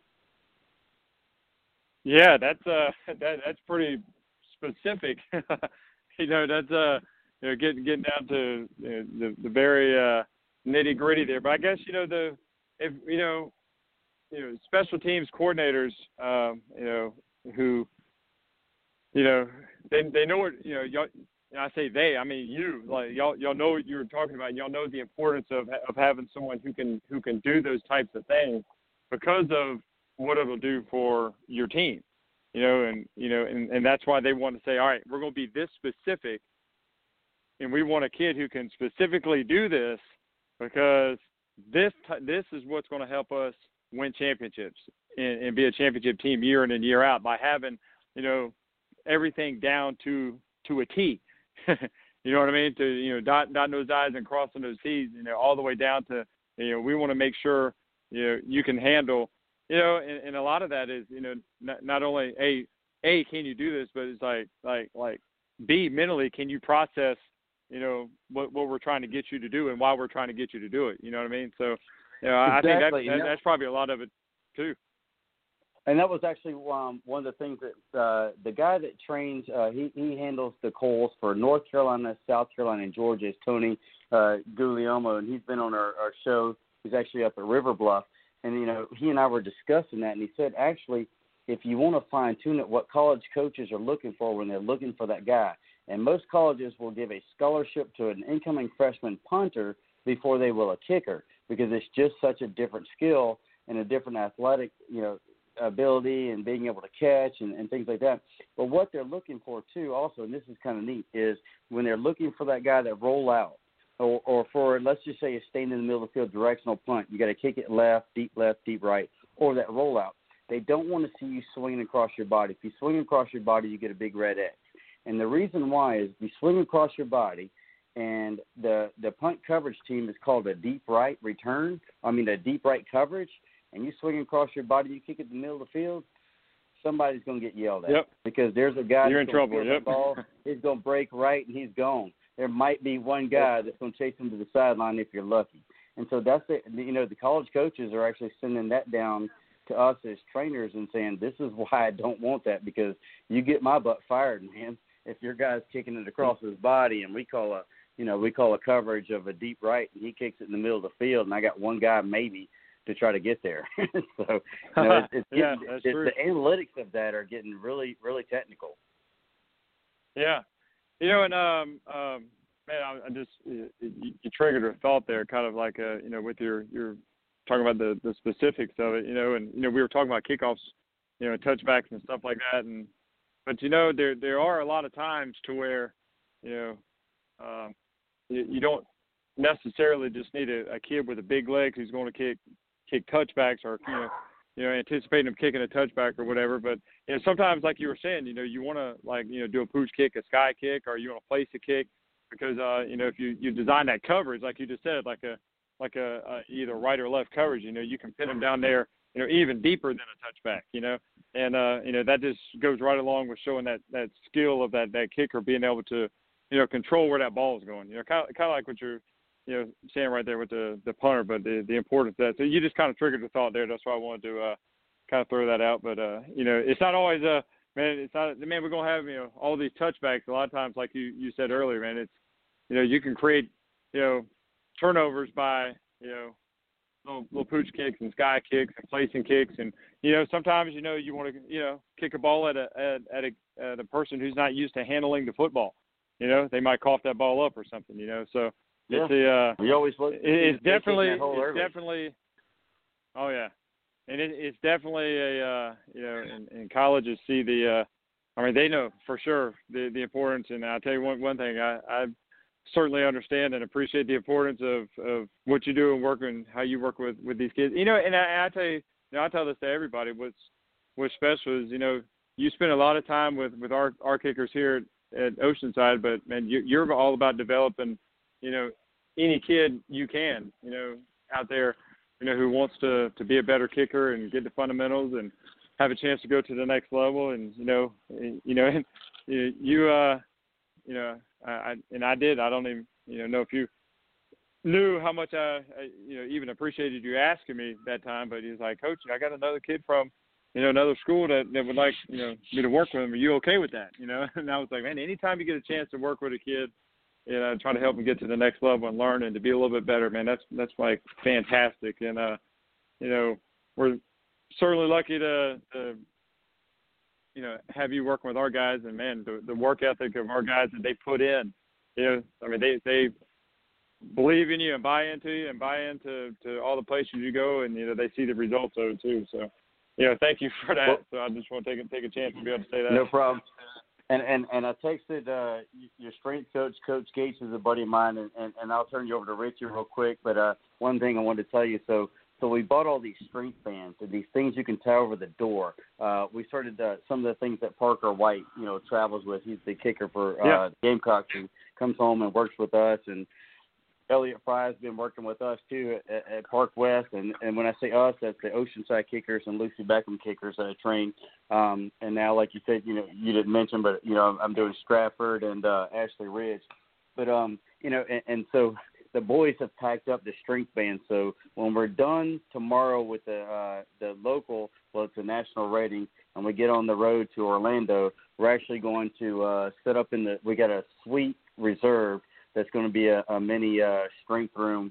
So when we get in, they can do uh, their stretching, Epsom salt baths, and then go to the strength bands over the back of the door to get ready for Friday kicking. So they're, they're not they're they're not playing Fortnite. I promise you, Coach. Uh, you know your boys while, while they haven't been there, uh, they're definitely not playing Fortnite. Oh, I know that. Heck yeah, man. They're uh, you got you got to take care of those legs. You know, you and I talked about that before about you know maybe kicking them at the right time and not over kicking them and proper training. So hey, that that you y'all y'all are the professionals in that area. So yeah, yeah, we we know y'all working for sure. Well, no problem. And then uh, you know I'll, I'll have your boys done. We get back Friday night, I think, from Orlando, um, and then they're done for a little bit until the national combine um, and, and that's the elite scholarship went up in Tennessee in July. And uh, you know, but uh, next week, uh, one just actually just walked in the door. We'll be turning them back. I'll be turning your boys back over to you next week. Yeah, well, I look forward to seeing y'all tomorrow. So yeah, right here, right here in Mount Pleasant. So that'll be good. We'll see you guys in action tomorrow. It'll be great. All right, Coach. Well, you have a great night, man, and I'll I'll be on the horn. I'll just uh, let Richie do his thing. All right. See you, Eugene. Thanks. Coach, uh, as always, we appreciate you coming in here, hanging out. I want to give Eugene a chance to talk to you. I know, uh, you know, what people don't know about yeah. Coach Carr, he's actually, uh, you're, you're a pretty smart special team guy yourself. Uh, up here in Summerville, you've coached the special teams for many years. Uh, that's kind of something that I, I would remember, you know, uh, when that whistle would blow and you would kind of come from the side wherever you were, and, and special teams were something very close to your heart. What is it about a head coach that he stays in tune with special teams as much? Uh, before I get you out of here, I just want to kind of get you to touch on why did you pick special teams when you were, of course, a quarterback? You know receivers, you know that offensive side, but it was special teams that you kept under your hat uh, when you, of course, able to hand out some other responsibilities. Well, uh, a couple reasons there. I think the first reason is so the head coaches kind of feel like they're actually doing something when you're out there on the practice field. Because uh, your your assistant coaches and coordinators out there coaching so hard and all that. It's like, man, I need to be involved somehow. But uh, I, you know, I, I like you know kind of heading it up and not not heading it up, you know, but just kind of being involved with it because uh, I I can pick the personnel. You know, uh, you know, you get two two coordinators. Uh, an offensive defensive coordinator or coaches, they'll be bickering back and forth about they don't want a certain kid on well, no, when the head coach wants you your starting linebacker on the kickoff team, he's going to be on the kickoff team. You know, because you want guys who can, you know, cover. So you you kind of win those arguments. So that that's probably another reason. But uh, and also really the kind of the main reason because uh, you know, as, as a head coach, I learned this from my granddad is uh, you know, you, you're looking at the the entire game, the the whole spectrum, offense, defense, and special teams, and and uh, you know, as a coordinator, you're really kind of focused on one side of the ball, or, or you know, you are focused on one side of the ball, and as a hey, coach, you got to think about all three phases. And uh, you know, my granddad just always really stressed special teams, so I kind of learned from an early early age as a young coach. Uh, you know, that, that you know, you better spend time working on those special teams, and because uh, those are going to be uh, difference uh, differences in a lot of games and winning and losing, and, and it comes down to the you know something you know like you know you know analyzing you know how many how many punts do you actually catch on punt return rather than letting it hit the ground and you know the ball bouncing backwards. You know, I mean, so you're, constantly analyzing uh, you know all three phases of the game. So it's a uh, you know something I just learned from him, and and I love being being a part of it. And it kind of you know gives me kind of a, an active role as a as a coach to be able to you know really you know you know let the the, the coordinators kind of you know develop the scheme you know, the plan of attack, the game plan for our opponent. But uh, you know, I get to do it from the special team side of it, and you know, I, I really like having somebody, you know, not just to sit there and do it by myself, but uh, you know, somebody who I can, you know, really sit down and and, and study it with, you know, and, and not be taking away time from you know the game preparation for offense or defense, and you know, just bring those guys in to say, all right, here's our scheme. You know, you're gonna help me kind of coach it up here. So it's a uh, you know, because it, it, it's good to have those guys focus on their thing, you know, and and you know, kind of gives gives us something as head coaches to really focus on and you know, kind of be involved in, you know. Well, coach, as always, we appreciate it. And I don't know whether or not you heard or not, but we're actually uh, we, we we finally got everything put together with the high school blitz, and you know, a good friend of yours is the athletic director up there, Coach Seibert with uh, Woodland. We're actually going to be doing a combine on the 27th, that junior combine that you've heard a lot about on the show. Uh, so uh, you, you know, get the word out to your guys coming up, juniors, to uh, to show out that 27th. It's a Saturday at nine o'clock. Uh, we're going to have a lot of great things there. Of course, uh, you know, I'd love to have you come up as well. But uh, you know, Oh, I think yeah. it's just going to be a great opportunity for these guys to work out and, and, and get not only Charleston, coach, but but the reason I went to Woodland is because of geographically we can really reach out to Orangeburg down there to Edisto and of course uh, Beaufort. Th- Those guys feel like we leave them out a lot of times. And you played, you you coached that field just last year. You know it's a pretty good field, right? Oh heck yeah, yeah. When it comes to you know the the synthetic turf field, the artificial turf field, that's the best one around. Yeah, Coach Seibert did it right. He did it right. He got the best one around. Well, he said he'd have the mic ready, he'd have the, the jumbotron on, and anything we need, he would be happy to help us out. So we have food trucks. We're going to make it a festivity, but it, it's going to be an opportunity because, like I keep saying on this show, if they say this is like a hurricane, right, and and this could be the eye of the storm, I want to get our kids at least an opportunity to get some numbers under them for their recruiting and anything that we can do, of course, with Ken Brown and High School Blitz to work together uh, for our community, man. That, that's what it's all about. And I know we're going to see some of your kids, and, and definitely looking forward to seeing Oh, yeah. all the kids around the listening area. Yeah, absolutely, man. Coach Seibert, they're gonna be playing some good music too, boy. They're gonna be jamming out. That big old uh, jumbo, jumbo, uh, the big board they got, boy. They can play some music. Well, Coach, appreciate you, man. We uh, always enjoy getting you in here. Thanks for getting us all the information we needed for uh, what's happening. We're going to get you back. We're going to get you back, I think, next uh, Tuesday. We'll try to maybe schedule back at 7 and get a week report. And, and, and as we try to transition from the first to the second to the final stages here, getting back to uh, normal in high school football, I'd like to get an update from you guys over there at, uh, of course, Oceanside. All right, sounds good, man. See you guys. See you, Richie. See you, Eugene. Appreciate you guys. Thank you very much. All right, Ladies and good night, gentlemen, I want to Coach, thank I'll the see you head soon. coach, of course, uh, from Oceanside Academy. Of course, he is uh, the new head coach over there uh, with the Land Sharks. Uh, I, I think a lot of great things are going to come out of this, and we're excited uh, to see what he can do. Of course, he was at Summerville for many, many, many, many years. Not only did he play there, uh, he coached as a uh, as multiple roles at multiple levels, and then ended up becoming the head coach, uh, where he won a district championship there over there, uh, the region, if you will, uh, for Summerville, first team in about ten years to beat Fort Dorchester. So I mean, there is that on the horizon with his resume. But uh, a five star coach, an even better man off. The, uh, we got to take a quick break. We're going to try to check up with Jim Baxter. He, of course, is SC Varsity. is going to try to get in here at some point. But we got to reset some batteries. We got to do some things, and we'll do that right after this. You're listening to Southern Sports Central Live right here on Blog Talk Radio.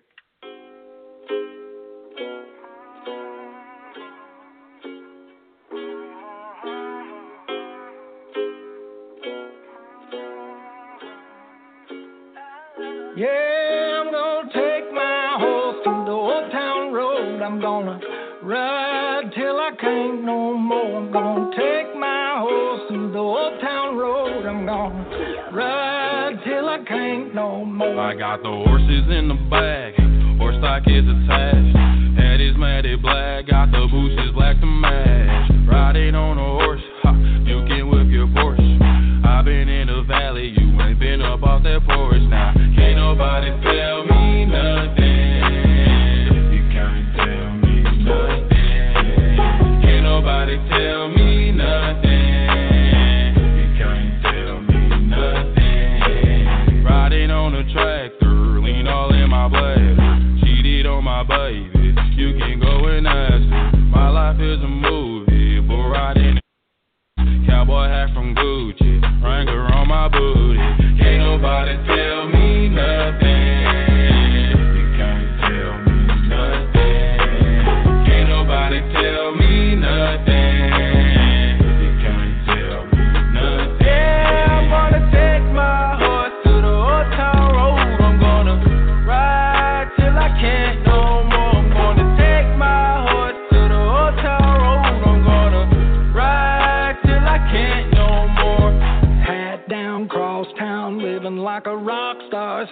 Lot of money on my brand new guitar. Baby's got a habit, diamond rings, and Fendi sports bras. Riding down Rodeo in my Maserati sports car. Got no stress, I've been through all that. I'm like a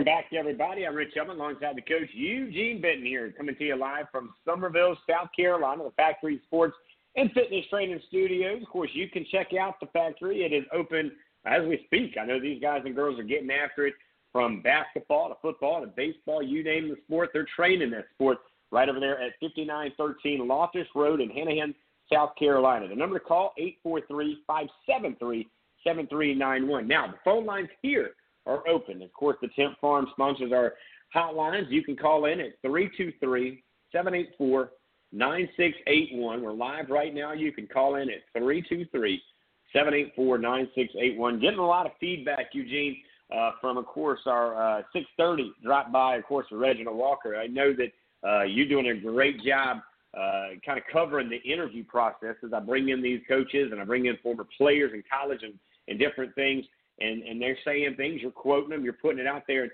and I understand. Listen, I understand you want to come to the defense of Dabo Swinney. If you're a Clemson fan, I, I don't expect anything else, but but nobody's taking a stab at Dabo saying he's a bad guy. Nobody said that on the show. So before you get sensitive about it, just understand it's an observation from a non-Clemson fan base. It was a observation from a gentleman who is not a Clemson fan, who, by the way, played college football at a high level at Penn State, by the way. So just say it. You know, he spent a lot of time in a lot of locker rooms. He understands certain things, and he just made, you know, I would say uh, an overall mm, observation. But yet, I'm not doubting that Dabo Swinney is probably not one of the best gentlemen walking on this earth because I think Dabo's a great guy. But he brought up a good point. Dabo is not known for bringing paperwork with him. He's just not. He's a heartfelt, genuine, five star dude. And I still think he is unusual for Dabo to have his notes. And like you know, some guy said, well, he's given a 15 minute conversation. Well, he probably needs to have some, some, some bullet points. Well documented, well said. I, I agree. Why not? But I do ask the question, Eugene, because we're waiting to see if Jim Jackson, whether he did say he's traveling, so there may be some reception area there issues. But I, I do have the question and say, what if, what if this was, let's say, I don't know, the guy in Columbia who Will Muschamp is not even getting into a bowl game, who has struggled realistically, since he's been in Columbia, to win over some of the games that maybe he should have won and lost a few games uh, along the way. But what if this situation was in Columbia? Do you think it's a different conversation for the fan base?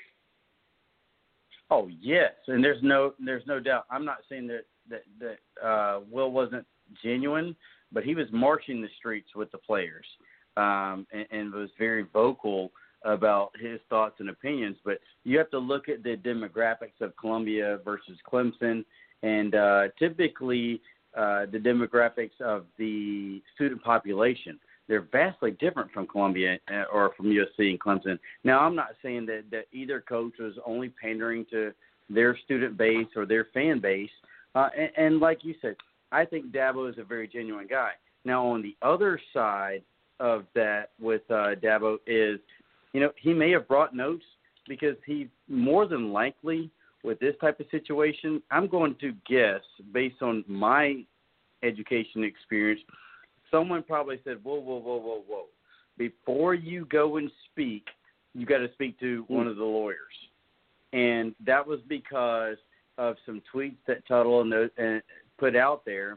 Um, and the thought of is that maybe there might be a potential lawsuit coming and or, or something like that, or it could be. But if you're a board of trustee member, and before someone goes out and speaks on behalf of your university, I'm going to guess that they probably, I would say, if if it were me, I would have advised a, a camp for uh, Dabo to speak with counsel as well. I'm not saying that's what happened, but you got to think about it. You know, this, that could lead to serious repercussions financially. So I'm, I'm sure he was advised to speak with counsel, or they had him speak with counsel. Maybe that's why he brought, brought notes so he could say at least hit on the points that someone advised him because he is a guy that speaks from right. his heart. I've seen the dude. I've seen the dude get up there and cry. I've seen the lip quiver. I've seen him get upset. I've seen him yell at people. I've seen him happy and love on people. You know, I've seen him praise God when ESPN and other news networks would just cut away from it the moment he's fit, he mentions God. But and that's right. that is his real conviction, and I think he loves everybody. I I can't say that he's this way or that way. I can't say that he, you know, uh, features or promotes one guy over the next or anything like that.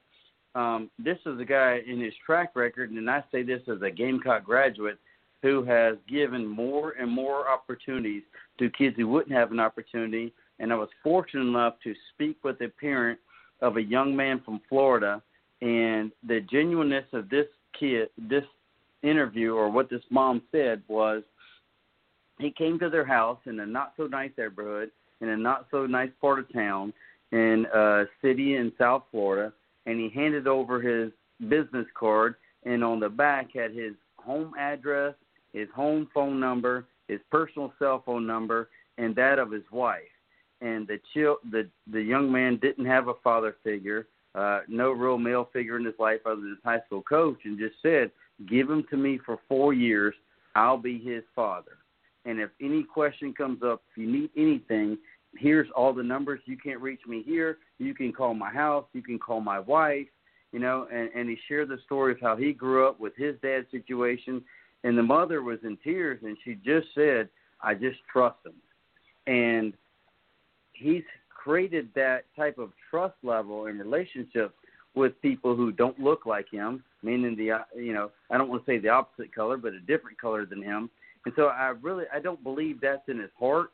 I just think that you know what people are watching is yeah did he bring out a piece of paper for the first time and know I respect Reggie too and I'm not disagreeing with Reggie because when Reggie was saying that I'm kind of nodding my head along and agreeing. I'm just thinking from the legal side I'm going to imagine he was probably advised by the board to speak with their general counsel, and he probably had to hit on. They told him you need to at least mention a few certain things because, as we all know, these things can can uh, spiral out of control, and end up in federal court, in federal lawsuits for discrimination, or uh, you know a lot of other things that could be a even bigger damper on the university. And so I think him coming out um, probably had something to do with that. Like I said, I don't know for sure, but just being in that side of the world or in the legal field, I have to imagine that that conversation had had happened at some point. Right, and, and to kind of give some indication of what Eugene does, of course, he has his his kicking academy that's part here affiliated with Southern Sports Central. He does a lot of consulting, and, and, and of course, here at Southern Sports Central, we try to help as much as we can. If we're not training kickers, we're we're, we're exercising on Saturday mornings from 11 o'clock to 3 o'clock like we did this past weekend where we got a bunch of athletes from about five to maybe I think we had a total of seven high schools and six colleges represented on Saturday with my, ourselves and, and a lot of great folks from uh, Fort Dorchester were out there as well. And uh, uh, one of the fathers from Summerville was there helping out. And not only did we train them, uh, they also got fed. So, so we the big picture is what we're about. All right. Now back to Eugene. He's also a paralegal. All right. So he's not just coming at you with his opinion from just some dude that stayed up and watched Law and Order last night. And he didn't stay in a Holiday Inn, or at least he didn't last night. He might have stayed in one on Saturday when he was in Ohio. But that being said, you know, you got to give credit where credit's due. All right. And again, I'm a Dabo dude. I, I'm all about it. Dabo, even though I'm a Gamecock, you know, just like Eugene, here's the thing. Dabo could have came to my living room, had Jacob be a football guy, sat in my living room, and I probably would have given him the keys to Jacob's suitcase and said, take care of him. I'll see you in four years. That's how much I like Dabo. I'm also the guy that talks a little bit. You guys know that. I'm not the guy that would have went up there with my heart and let me speak because it probably wouldn't have gone as well. And I think Dabo's probably the same way. And I think that's why you saw his paperwork in front of him because I think he needed. I'm not going to say Dabo's an ADD kind of guy, but he sure has an ADD kind of aspect, like I do, and I am, right? But those guys are the loving guys. Like I feel like myself, we're going to go out, we're going to love on you. I don't know if I'm going to jump in a reporter's hand, but then again, I've never won a national championship, so I don't know. I might, heck, I might jump in a girl's arms if I win a national championship. I mean, heck, who knows what I would do, right? And, and I think that's kind of the moment. This is a guy who quotes, and I say this all the time, and I think this his favorite quote that he's ever said that I always echo is iron sharpens iron, and when it sharpens, what happens? Sparks flare, right? Love that quote. Think it's one of the great ones that we live in. Do I think he loves his team? Does he love his players? I do.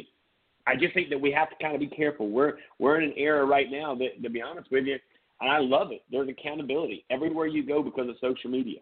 You need to think before you tweet. You need to think before you post. You need to think But it's like washing your hands. You should have been doing this all along.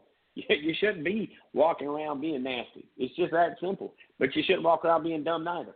And, and so what this you know era that we're going through with COVID nineteen and, and the separation that you're seeing in a lot of communities. And we're going to talk about this for just a quick second too. Something that's happened in Olympic High School that I'm going to give uh, a lot of respect and honor to uh, a lady who is the athletic director over there, Stephanie Wilkerson, who's a big time uh, supporter, listener, and contributor to Southern Sports Central. She's the athletic director of Olympic High School there in Charlotte, North Carolina. She put this out here. She said, due to recent events occurring in our nation, or in our nation during the past few weeks, Olympic will host a virtual town hall on June 9th. Of course, that was today at 3 p.m. for all of our student staff to discuss, identify ways to cope, and positively contribute to our community at large. I couldn't give her a bigger round of applause in that entire school district or that entire school campus. These kids out here are running, they don't understand what's going on. The kids are graduating uh, unprecedented times. I mean, you got other kids who, who are just kind of following in different places. So, thanks to social media and thanks to this world that we know now as virtual reality, and of course, I, I would imagine everybody jumped on on that same site that everybody else is doing right now, where they're all able to see one another. I think that's great. And coaches and athletic directors, if you're listening to me, I, I, I want to see you follow suit. And I would like you to do this immediately. I'd like you to get your football players, your baseball players, your athletes, and your students and, and, and have the conversation, guys. They're looking for guidance. They're looking for leadership. And in times like this, this is where they're in classes. This is where they're in football practice. This is when they're training. Uh, right now, they, they haven't seen normalcy in quite some time and yet we're dealing with not one epidemic, but we're dealing with a whole other side of things as well. And there's a lot of separation. While there's some some some sitting still over here, there's some movement over here.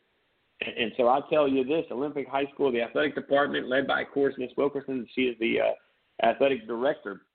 I, I, Eugene, I think that's a first class move. And matter of fact, I had a conversation last night with a parent, and he mentioned this to me. He said, "Man, I just wish that we could get some of this stuff going." because these kids are lost right now and they need some guidance. Uh, I'll, I'll kind of let you kind of speak on the news I just released there from Olympic High School. Yeah, and, and you know she had come on to the show before, um, and, and when we had some of the athletes on, she's very hands on. You know, she seems like she, you know, her heart just bleeds for these kids. You know, and, and the program. And as we've had many athletic directors on before, um, e- even in our local area, they will tell you that it's bigger than just a school, you know, because when the football team trots out, or the baseball team trots out, or the softball team, or the boys basketball, the girls basketball trots out, it's representation of the alumni, uh, the parents, the grandparents of the kids on the floor, you know, the local businesses that pay for the signs and sponsor them. And for all the things that go on negatively around, it's the chance for people to just come in, and I think it was actually, um, if I recall correctly, it was actually uh, Ashley Ridge uh, who did a great job of saying that and said that you know every time a, a ball is kicked or tipped or, or or someone jumps in the water swimming, you know it's a representation of. Remember that it was the whole we are, and it wasn't just the we are Ashley Ridge. It was the we are community and, and you know she does a great job, I think, uh, at, there at Olympic in connecting um, and bringing people in. And, and every time there's an athlete that's featured, you know, she's always trying to do her best. And if you remember the story of the young man who was talking about how you know how much she had done for him and setting up visits and you know she she ended up uh messaging us later and saying that she was basically almost in tears you know and she had no i i guess at the time she was doing her job but she had no idea until she heard it live on the radio. Just the impact she had on that young man and how much he felt indebted to her. And I think the same thing is what she's doing for the community, not just in her own school, but again, how that school is a part of the the whole and how people are brought in uh, and, and what it means to come in and just sit next to your brother or your sister. And that means, you know, people who live down the street from you, the same city, the same town, the same district as you. And like I said, you know, you you've heard her, I've heard her. She's a very pra- passionate woman, and definitely someone that you know I'm sure Olympic is is very grateful to have. But she's someone that I could see, you know, possibly on, on one day being on a much, much grander scale, uh, just because of what she brings to the table. Now you talk about Cameron Smith was the young man that has got a great point average that would just shock you. Uh, I'm telling you, out of your seat, this kid is indefinitely. I mean, this kid has just not only speed on the football field that kills. He's got knowledge in the classroom that just sets it to the next level. He actually committed, I believe, over the weekend or at the end of last week to Navy. So he is committed. And I'm going to tell you what, guys, if you have a chance to commit now, you know your college, you know where you want to go. I don't blame these guys. You saw JJ doing up there in Myrtle Beach. He goes, of course, and commits to the University of North Carolina. I don't blame these guys. Get that part out of the way because you do not know what tomorrow is going to bring, and to take that off your shoulders, to take that out of your your conversation, your repertoire of of what you're going to do next. They already know where they're going next. The only thing they need to worry about now, between Cameron of course and JJ, they, that's the wide receiver in Myrtle Beach, is the factor of what do we got to do to get ready to the next level? What do we got to do now to win a state championship at the level of the school that they're at there, uh, Coach? Yeah, and if you remember that, like you said, there was a visit, and I think it was to a school in Florida. You know, he talked about how one of his favorite things. You remember this because you were so blown away by that because you're one of those athletes that you know mm. you threw a baseball real fast and they gave you good grades because of it. He one of his favorite hobbies was he liked to read. And if you you remember that interview now, because yeah, you know, yeah. like I said, your, Yeah. yours your your favorite hobby has never included the word read, you know, unless it's Twitter and has something to do with sports. But um, you know, when he said that, pictures. and, and. Right. yeah, and, and she didn't know how much it meant to the kid. But if you remember, he came on. He said he really wanted to take a visit, I believe, to a school in Florida, and Right. because of her, she set that up and made it happen. And uh when she heard that, you know, she just kept retweeting it, and then she sent us a message or something like that, and just said, you know, I, I had no clue how much that meant to him, and you know, and he's on the he and she she actually sent us a message and said she was literally literally crying um, and that's because she she had no idea just how much of an influence that that made. That the kid wanted to make this visit, and like you said, she did all she could to make it happen. And like I said, I mean, she's a lady that's that's a pillar for the school, pillar for the community. I know Charlotte's a big city, but she's standing out, and I think she's going to do more and more. I mean, she seems like the lady that probably never puts down her phone. Maybe she has two or three of them, so that one's always charged. And uh, you know what a blessing that school has. But you know, while it's a blessing, and if with someone like that, you know, uh, someone else is always going to come calling, and maybe that's her calling to go do great somewhere else. Maybe it's to stay there at Olympic. But um, I just that that's one of those stories where you and I had a senior on, and that that's always been impactful. And uh, what a, what a great opportunity for this young man to take that. Uh, you know, that's a three hundred and eighty thousand dollars scholarship to go to a service academy you know, and then he'll go on and do great things, whether it be you know professional sports or or serving our country as a professional, and that's that's just such a great opportunity, and man, what that's a great story, and we'll definitely have to get him in and follow up on that. Yeah, we're going to try to get him in on Thursday. Uh, you know, we could try to get him in here tonight because of the fact that it looks like Jim Baxter may or may not be able to join us here, and that's okay. Uh, we also are waiting to hear back, hopefully, from Ken Brown when we release the news uh, about this upcoming um, combine coming up on the 27th. Boy, he got off the phone quick, said, "I got to go to work. We got a lot to do," and he started doing his thing. Of course, we started pushing it out on social media. We got to go to break coming up. Hour number three, hour three. How about that? Two hours are done. One hour is left, and you can call in. You can hang out with us. You can give us your thoughts, your opinion on what's going on in your world. The number to call in is 323 784 9681. There's a lot of great topics, there's a lot of things happening. We want to hear from you guys. We'll be right back. You're listening to Southern Sports Central Live right here on Blog Talk Radio. You can find us on Facebook at Southern Sports Central and on Twitter at SO Sports Central. We'll be right back, guys.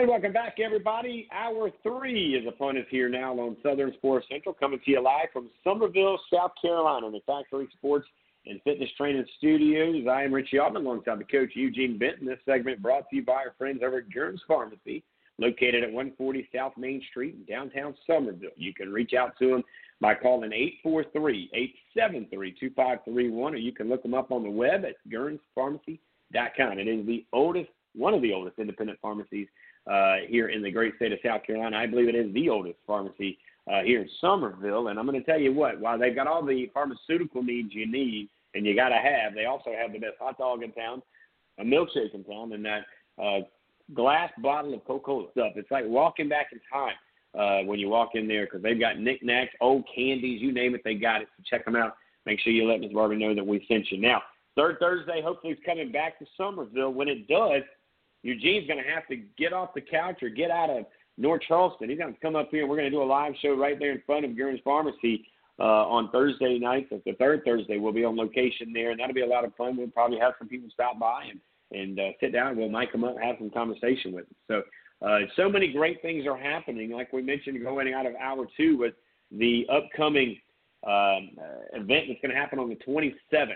Uh, the combine that's going to happen on the 27th up there at Woodland High School in uh, right outside of St. George, South Carolina, right off Highway 78, where uh, we've partnered up with the High School Blitz and Ken Brown's guys, and our guys here are going to work together to put together a five-star situation to where these guys and girls, again, there could be some ladies come out playing some football and getting some speed under them and trying to get some numbers ready as they get ready for the upcoming uh, big game coming in December, where you'll see these uh, squads kind of square up. And Coach Smitty will be there. Of course, he's a big time contributor to Southern Sports Central.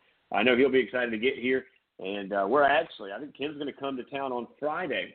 So we'll actually be in the community on Friday night, uh, possibly right here in Summerville. Uh, so Eugene, you might as well plan on staying up this way with me, brother. We'll, we'll head over there to uh, the field on Saturday early morning because if it kicks off at nine, I'm thinking we're getting up there sometime around five thirty in the morning to put things together. But uh, we're looking forward uh, to we're having, gonna, hey, you know the athletic director. tent, man. We're gonna camp out. We're gonna camp out behind the visitor bleachers. We're gonna go the night before. I got a, I got a 12 man tent, and uh, I just need to I need to text Seibert when we're done and say, hey, Rich and I are just gonna camp out. But uh, the problem is, man, we got to get some some type of way to get some better uh, cell phone coverage out there and some internet service because you know I always I'm always joking with him, just like Coach Wright out at Cross, man. We got to get some better internet out there. And they always laugh and they say, well, there's a certain spot in the corner of the end zone. I'm like, man, I can't stand in the corner of the end zone during a game. And so, uh, but no, we'll- definitely go. Uh, that's what I was saying earlier. When you lost me for a little bit there, had some kids roll up. I know there's a bunch of juniors that I'm, uh, you know, involved with that are definitely following this. And uh, that first combine in the neighborhood, so to speak, uh, they're all interested. But we'll definitely go up. I mean, you know, I'm sure there's a nice inn there in St. George. Maybe we can spend the night up there the night before. Mm-mm. Yeah, we're going to stay right here in Summerville. I'm, I'm going to nail that to the wall, man. Yeah, I'm going to let you camp out at there some- at St. George birthday. It's 30 minutes, man. It's 30 minutes. I can hop, skip, and, and roll up 78 and be there in time uh, to, to get there. Now, Sure. uh, it's going to be a lot of fun, but I'm going to tell you this. Uh, there are some places to eat when we're there if, if you want to kind of dibble in it, but I've already lined up. I've got about three food trucks, and I'm talking these guys and girls can cook up with the best of them. And we're going to have some good food ready for you. If you're if you're a parent, you're to come in there and watch your student, uh, your athlete there uh, participate in this event. So there'll be some food there for you. Seibert's already talked about the tents he's to have out for us. You'll have the microphone hot first to to MC this thing and, and put you where you need to go. There's to be a lot going on, and uh, as the information comes out from Ken as uh, registration, we're going to get that out to you as well. So you want to follow all of us on all of our communication uh, social media handles as well. But it should be a lot of fun uh, as we're um, getting ready for a big event. I know Eugene tomorrow. Uh, quickly, uh, what if what if there is a, a kicker somewhere and he wants to participate tomorrow? Any chance he can get in at the last minute? I mean, is it too late? I don't know that it's too late, uh, but the registration fee just skyrocketed. Uh, they would have to go online to Kohl's Kicking. That's Kohl's, just like the department store. It's uh, K O H L S Kicking uh, dot com, and, and go on there and register. And you click on for the, you scroll down to the camps and showcases, and uh, it, it's called the Charleston Showcase. And honestly, it really went up over the past day or so. I think it's four hundred and twenty-five dollars and that covers from eight to five. That covers your national evaluation. Uh, there are a team of kicking uh, experts that will be getting together um, in Wisconsin on June 20th that will come up with a ranking. You'll be ranked against the rest of the guys that put a boot on the ball throughout the whole entire nation. Um, some of your kicks will be filmed. If there's a college that's interested, those will be sent out. Now, if you do well enough, you'll get the golden ticket to the Nationals in July. That's up in Gatlinburg, Tennessee.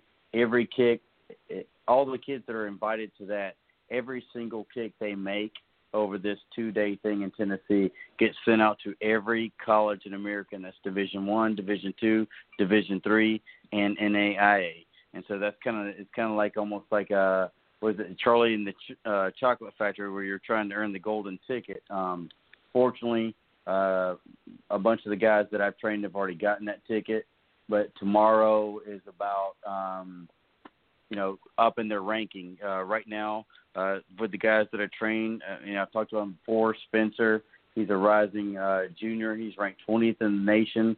Uh, we expect that to go up. He's a four and a half star. He just competed and finished uh, second, second, and tied for first up in Ohio. Um, Coleman's a rising freshman. He's ranked number one in the nation, both as a kicker and a punter. Uh, there's a Lucy Beckham kid. It was a former Oceanside kid that um, he he just transferred to Lucy Beckham for a couple different reasons, but still working with us. Uh, he gets kid's got potential. If he can hit some good shots, man, he's gonna be he's gonna move up the rankings too. I mean, he's a rising sophomore, and I've seen him hit 65 yarders with a nice spiral with a five second hang time. Uh, so he should be featured. Um, Mr. Adam Beard, who's over at Stratford, who's been a punter, he's a rising senior. Today we went over a few things. We did kind of a, a walkthrough with some limited kicks, you know, and he was putting out some 45, 46 yarders with over four hang time. He should get a good rating tomorrow. Um, you know, and, and Will Vocals, a local kid that I'm working with, he he should get a, a decent rating on field goals. That's kind of his specialty. He's improved a lot. And then, uh, of course, you you heard Coach Kohl and I talking about Zach Champagne. He's been a top 20 rated national snapper, long snapper uh, in the nation. He was up at Charlotte today with Kohl's, and he's driving back. They left about uh, about five o'clock to get home tonight, rest up, and he'll be snapping tomorrow uh, to improve or to uh, you know get his national ranking going into his junior year. So, but if there's anybody interested, uh, it it's we're kind of on the cusp because I think Miss Heidi is is done for the day. Uh, she's kind of Kohl's national secretary and she handles all the reservations and getting people where they need to go. Um, but if somebody is out there and interested and would like to do it, uh, have them reach out to me. Uh, they can text me eight four three four eight nine seven seven five six. I'll text the guys at Kohl's and uh, see if we can't get somebody fitted in. Like I said, it's going to be a little expensive. It's uh, twenty-five dollars, but that will cover their national ranking. And if they do well enough, you know, they could possibly get invited to the uh, the big kicking game in, in um, Gatlinburg, Tennessee, in July. No doubt about it. Eugene, of course, brings uh, his kicking academy to the show on a regular basis, and, and that's the thing that, that we love about Southern Sports Central is that we like to do, and, and this is what we feel like we separate ourselves from all the other radio shows, not only here in the Low Country but across the country, is that we we continue to find other avenues to partner with, to grow with, to use their platform with our platform to make it a mega platform.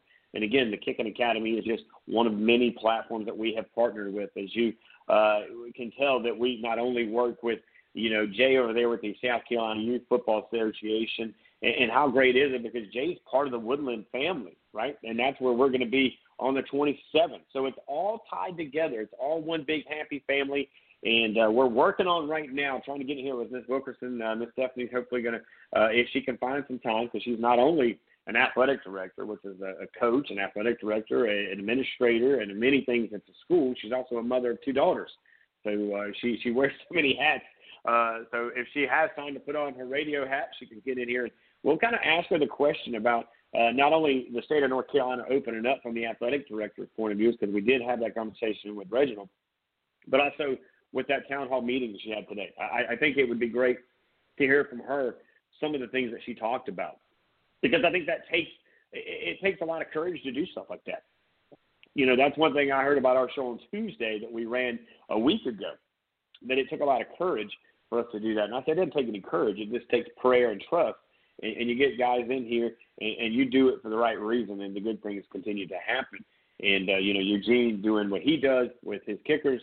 Who again, when Eugene's up in Ohio, taking pictures, taking uh, things, and doing the things. Not only is he covering the kicking academy, he's also covering Southern Sports Central. As you can tell through the world of social media during the shows, he is the man behind the, the, the Twitter account right now. He is the man who is putting together the quotes and the things that are that are talked about as uh, we, we kind of dial in and, and, and put together uh, a lot of things that's, that's happening here right now because there, there is going to be more. I, I really feel, Eugene, that while you see Iowa right now, Florida State, Clemson are on the forefront with a couple of things going on, I, I think this is probably going to be something that you're going to hear more of. More things are going to come out, and, and yet, you know, you've seen football players uh, who are at high school level tweeting out things and, and not thinking or maybe being I'm not understanding because it will ruin your character right off the rip. But if that's who you are, unfortunately, Eugene, those kind of things come out. All right, you can only hide it for so long, uh, and your character is shown during tough times through adversity. Uh, you know, the one thing that you know, I, I say this with Southern Sports Central that Martin Luther King uh, quoted him back. Uh, one thing that he said back in uh, the day was, instead of building walls, let's build bridges. And I think that's the thing that Southern Sports Central. I hope that what we can do here is we can build a bridge. I think that's what sports does in general. It builds a bridge. You heard us talking about this on multiple shows, and we're going to always kind of focus on this. Is don't just high five our athletes on Fridays and Saturdays. You better love them on Sundays and Mondays and the other days at NWI as well. And, and I think that's one thing that that you and I and a lot of those that we surround ourselves with continue to do. As we uh, want to hear from you tonight, if you'd like to join us, we'd love to hear. You know, anything on your mind. The NBA getting ready to kick back up in July. Their course getting things together. Uh, you're uh, seeing some plans for baseball to kind of get their things together uh, as well. You know, baseball is kind of one of those things that, that you know I would like to see it actually end in it right before football season. You know, I'd like to see them actually shrink that season. Uh, I, I think it would make it more. Um, I, I think it would mean more. You know, I think that's one thing about college football and the NFL, more so college, that you love it so much because you you get a dosage of it. You don't get it. It's not the long season like hockey and baseball and basketball in the NBA. You know, those seasons seem like as soon as they're over, they pick right back up. Eugene. Eugene must be uh, going through multiple avenues here. As we're of course uh, coming Yes. to you live. We're gonna Sorry. take another break, guys. We'll come right back when we do that. We'll uh, find out about Eugene. I know he's multitasking. He's got this kicking camp going on. He's got uh, a lot happening. So we're doing multiple things. and We've got a lot of venues and a lot of things happening behind the scenes. With that being said, we'll take a quick break. We'll come back. We'll see if uh, yeah Eugene's got anything on his mind, guys. Don't go anywhere. Coming up next, a little more Southern Sports Central.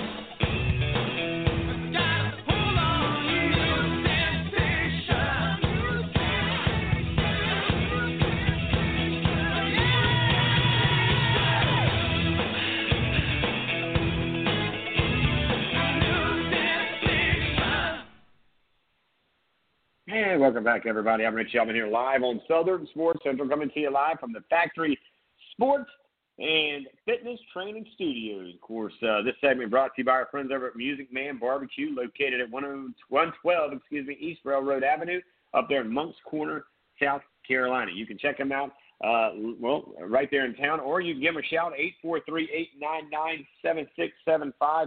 That's the number to call. Of course, uh, talking about Moncks Corner, how about some good news coming out for Berkeley and the Stags and the baseball team, the athletic department, and the entire community?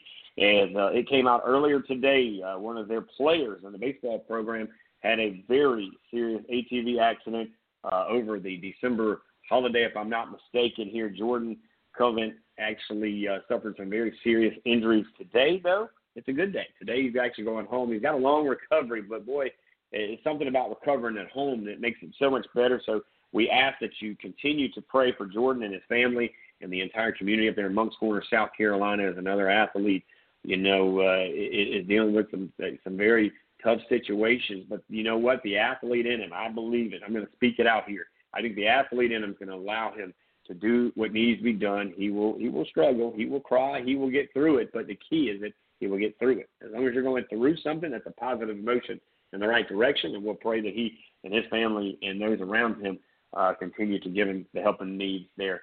But uh, always, um, always good to see uh, some positive things.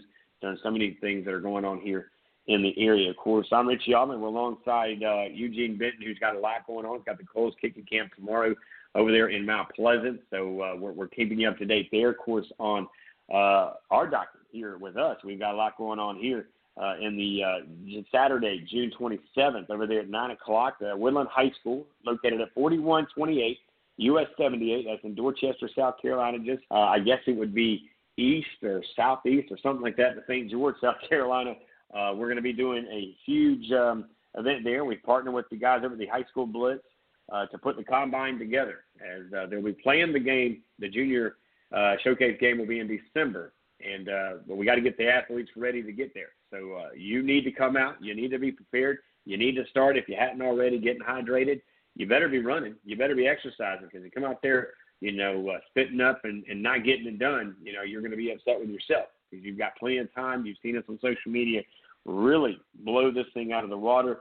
And uh, one thing I do want to kind of do here, unless we get some callers call in, Eugene, is is kind of talk about 24/7 Sports. Uh, they kind of released this, uh, I guess, kind of a little bit early, and that's okay. Let's talk football a little bit, man. We've talked enough about some other stuff. I'd like to get some football conversation in anyway. Uh, but the guys over at 24/7 Sports have a preseason top 25 of 2020. And uh, number one kind of surprises me. Number two surprises me because I thought they would be number one after that, it's kind of the same. It, it's kind of what we've gotten used to seeing in the top four for some time uh, because the consistency on their programs are there. Uh, and uh, starting off at number one, I, I didn't see this happening, but the Buckeyes, where you were, Eugene, on Saturday, Ohio State, by all likes of 24 7 Sports, uh, these guys look like they're going to be uh, a wrecking field here as uh, Heisman Trophy finalist Justin Fields is back for his junior season. Of course, he'll be uh, throw to a wide receiver room that projects to be among one of the best in the country with uh, Chris Olave, Garrett Wilson are, are known as some of the commodities, and incoming five-star freshman Julian Fleming. And, uh, of course, he's going to have a few other receivers there uh, ready to go. But, you know, Eugene, I'm kind of shocked that Clemson's not getting a nod here because they just continue to do what they do. And, by the way, they've got a quarterback. He's kind of a big deal. They don't want to call him Sunshine because that was a guy at South Carolina, but Trevor Lawrence, I mean, this kid – he looks to play the part, and I think it's his Heisman to lose. I think one of the biggest things is, you know, obviously Clemson does. They have arguably the top draft pick in the NFL coming back at, at quarterback, which is the number one position. Um, and they also have a great running back returning. You know, they have great they have great guys all over the field. Unfortunately, I don't know if um, because I was on the road and it kind of became a big deal up at Ohio State. People were talking about with the uh, potential loss of Justin Ross for the season and and possibly his career.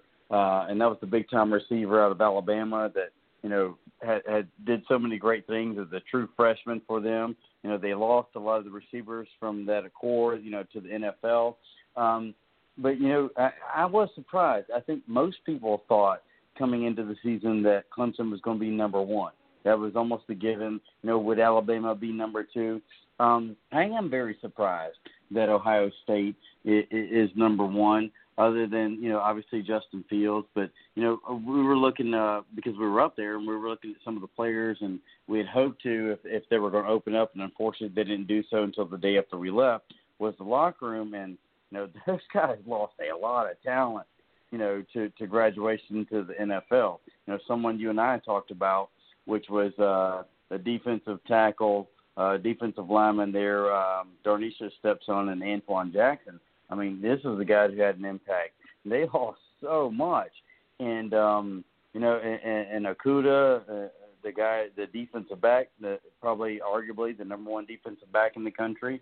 Uh, man, I mean, top to bottom, all these all these teams lost so much. So I I, I was baffled to see that.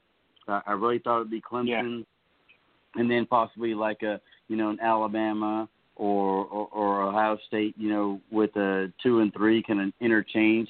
You know, I think LSU uh, who won the national title and put up some great numbers. You know, they lost a lot. Obviously, when you lose your Heisman quarterback who was a starter and you got a guy coming in that hadn't started many games, you know, I think that comes into play. You know, they lost offensive guys, defensive guys. So even as, much as I love LSU, and Florida, I, I didn't see either of my quote unquote teams being up there. Um, but I, I, I, like said, I'm still baffled. There's there's no way you don't rank the Clemson team that year in year out they put guys in the league and everybody says, oh, you remember two years ago, uh, you know, all four defensive linemen uh, went to the NFL, and everybody's like, well, they got to take a step back. Where were they? Back in the national championship. Uh, they got a freshman quarterback coming in. There's no way they can win a national title. What do they do? True freshman wins a national title. You know, I've learned to never bet against Dabo um, or Clemson. And like I said, you know, I, I, but as we both know, you know what's going to happen. Dabo's going to print this out and say no one respects you, and that's going to be their motivation all year long. No one respects us. Right. We get all this returning. We've been in the national title game three of the last four years, and no one still respects us. And that's what I would do. I put something on Twitter last night because I had some DMs, and I went through Twitter and I saw about four or five kids around the state who said that they thought they were number one in the state, and I tweeted it out. And I wanted one of the guys that I trained to see that because, like I told them, I said, you know, when you're number one, you're the hunted. Right now, you're ranking based on the 24/7 it Kohl's is the ranking service for kickers at 24/7, ESPN and Scout uses, and as well as Rivals. And those are the, those are the top things that that rank kickers or, or rank you know college players. That's all these services. They all go to Kohl's. And I told him, I said, you know what? I'll go to bat for you. But as soon as I tweeted it out, I texted him. I screenshot and I texted him. I said, you better back my play. And he said, I got you, coach. And I said, you know, it's the same thing. And it's no different with the rankings for these college programs. You know, you got college coaches for the most part who are voting on them, and then you got these writers voting for them, and some of them have their biases, I'm sure. I just, man, like I said, you and I have the, have have a diploma that says the same thing, University of South Carolina, and I don't think you or I either would have put a team over Clemson going into this season. Well, you know, I I, I would, you know, and, and it's tough for me because I look at the factor that, you know, when, when you start to put everything in play, you know, of course, you know, LSU they they lost a lot. I mean, LSU, and again, this is just a this is nothing more than going to Walmart and getting that lucky eight ball and shaking it up a little bit just to have some conversation around the cooler. I understand that. There's there's no doubt. These guys have Notre Dame all the way down, of course, to number nine. Now LSU's that 2019 run, no doubt, magic. I guess best word to describe it However, you know, it's lost a lot of luster. And, and the biggest one is Joe Burrow. This is a guy who has done some great things, and, and now we'll see how some things happen. But the team that I'm really interested in, and, and I kind of knew this, and, and of course we'll get into this with, you know, Reginald throughout the year, team that I'm going to be watching as much as anybody is Penn State. I, I think Penn State could possibly finally be the team that represents the Big Ten and does big things. You know, I'm not saying that Ohio State's not doing it, but other than Ohio State, it would be like saying that somebody other than Clemson in the ACC is going to step up. And watch out, Mack Brown could be that guy. But right now, we're talking Penn State, who you know may be this is the year. They've got, I, I want to say, a, a a very heavy amount of guys coming back on the offensive line and, and offensively overall. as uh, up to I think nine starters on offense. That's huge. You know, I think that's what's going to help them get some things done because you know usually the Big Ten is is big in defense, right? They're a defensive conference. Big 12's always been the offensive conference when it comes to those two type of schools. You know, I think that's the thing that's going to keep Clemson in the game. I think Clemson's defense is is impeccable. You know, I, I think when it comes down to it, Clemson's reloading yearly, daily. Right now, they probably just hired a five star, just hired. They probably just recruited a five star guy right now, and that's just what happens in, in Clemson over at Death Valley. It's a nonstop turning table over there because they always do what they have. But when you got a guy who's like Brent Venables, the defensive coordinators who can do whatever he needs to do to win the games he needs to win. I mean, these guys, what number three overall recruiting class? I mean, they continue to reload what they have with either better athletes or as good as athletes. I mean, you heard about the young man that's, uh, of course, uh, over there in California right now, who was part of uh, Snoop Dogg's Coach Snoops, who joined us back uh, about a month and a half ago. Clemson is on his radar, and he's sitting over there in Los Angeles, California. You know, so Clemson is in that conversation. The team that is here, the kid, the team that is in here that I'm not sure I'm buying in on, and I understand historically they continue to do great things is Alabama, but Alabama, you know, I, I don't know. I mean, yeah, they're going to reload every year, but to me, I think Alabama has shown so much weakness inside the Western side, and, and they're not what they were. They're not what they were. And, and so I ask you, do you think it's the factor that Clemson's taken a lot from them, and some of these other schools have taken a lot from them. Of course, you know, it just seems like they're not as unbeatable as they have been in the last four or five years. I'd say what the last two years they've been a little bit more vulnerable. No, I, I'm agree with that, and I'm gonna go back a few years. I, I think honestly, I think th- there was one coach. You know, everybody would always hype up the games where one of Nick Saban's former assistants would play him, and they would come in. It was an all hoopla game. It'd be a 3:30 CBS game, and Saban would walk the dog with them. Now, uh, Dabo played at Alabama. He's an Alabama boy. He's Alabama blood. Saban isn't. And again, uh, and I'll say that with my University of South Carolina diploma on the wall, and, and being a Gator fan, um, that I really it, it, it would seem on the outside looking in that Dabo has taken Saban's manhood and that last game, you know, those those games were close. So when Alabama beat Clemson the first time, it was still, you know, Clemson was still in the game. Uh, when Clemson beat Alabama in the national championship, they came from behind. You know, looking back at, as a coach, I, I do think that was a pick play. I think number three went low on the Alabama uh, defensive back right at the goal line, and then Renfrow made that right cut right when that was made that could be considered a pick play. It was called against uh, Notre Dame, I think it was, when they played Florida State or Florida State versus Notre Dame back when uh, the Myrtle Beach quarterback was at Notre Dame. Uh, it was called against the offense, and it was almost the same exact play. Um, but then the last time they played and when it mattered, man, Clemson walked the dog on that defense, and that was with a true freshman quarterback.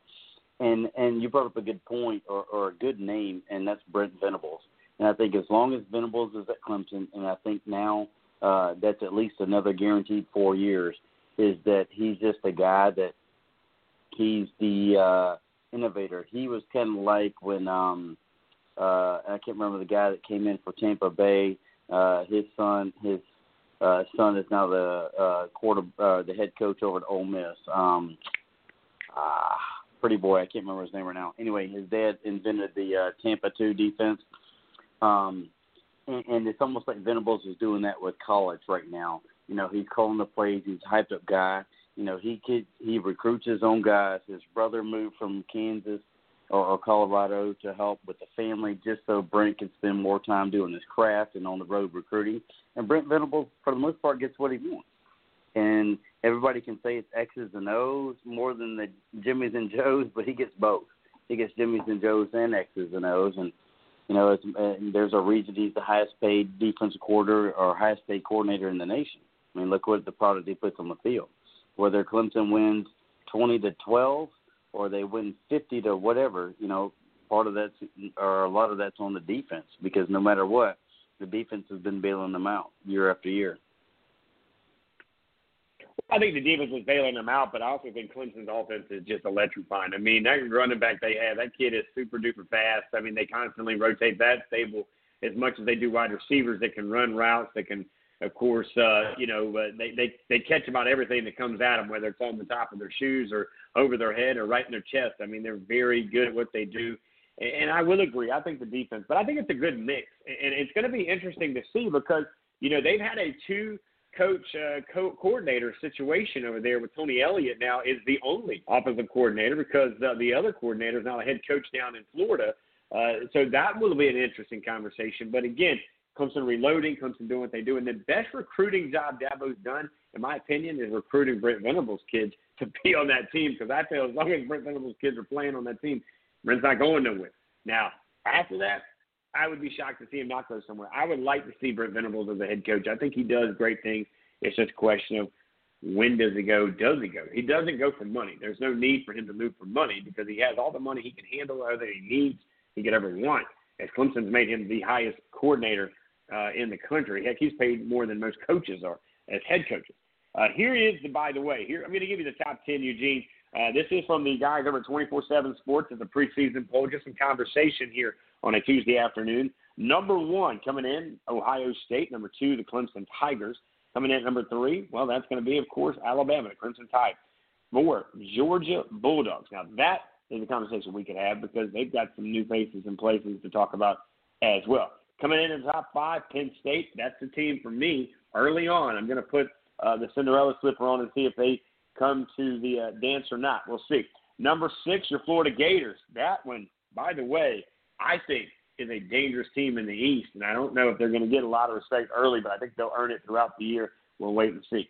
Dan Mullen already said they will go undefeated. And he's made some other comments as well. Number seven, Oklahoma. The Sooners will have another quarterback uh, as uh, Spencer Rattler. Uh, the era begins for him, and uh, oh, uh, Norman, Oklahoma should be an interesting uh, conversation going forward with them. Number eight, Notre Dame. Why, oh, why, oh, why is Notre Dame always in the top 10, but yet never finishes normally in the top 15? Number nine, LSU falls way down. They're sitting down at number nine. And number 10, Wisconsin, the Badgers. So they have three teams, Eugene. Three teams in the Big Ten inside the top 10. Do you see it finishing that way? Do you think three teams are actually going to finish inside the top 10 out of the Big Ten? I don't, and the reason why is that we don't even know that the Big Ten is going to have enough teams to even have a Big Ten this year. Um, we know Ohio State's going to play. We don't even know. They haven't even said about Penn State or that I've seen. Um, I don't, right. and, and I don't mean that disrespectful to the Big Ten. It's just the way it it happens. I mean, you have a, a team that sorts out. I mean, everybody thought big things about some of the Big 12 schools last year, and you know, we we see how that goes. You'll have, I think, you'll have two teams from the Big Ten. Um, it's a rebuilding year for Michigan State uh, with new head coach for the first time in a long time. I don't know what Harbaugh's doing at Michigan. He just can't seem to get out of his own way. Ohio State to Ohio State, and we'll see how they go.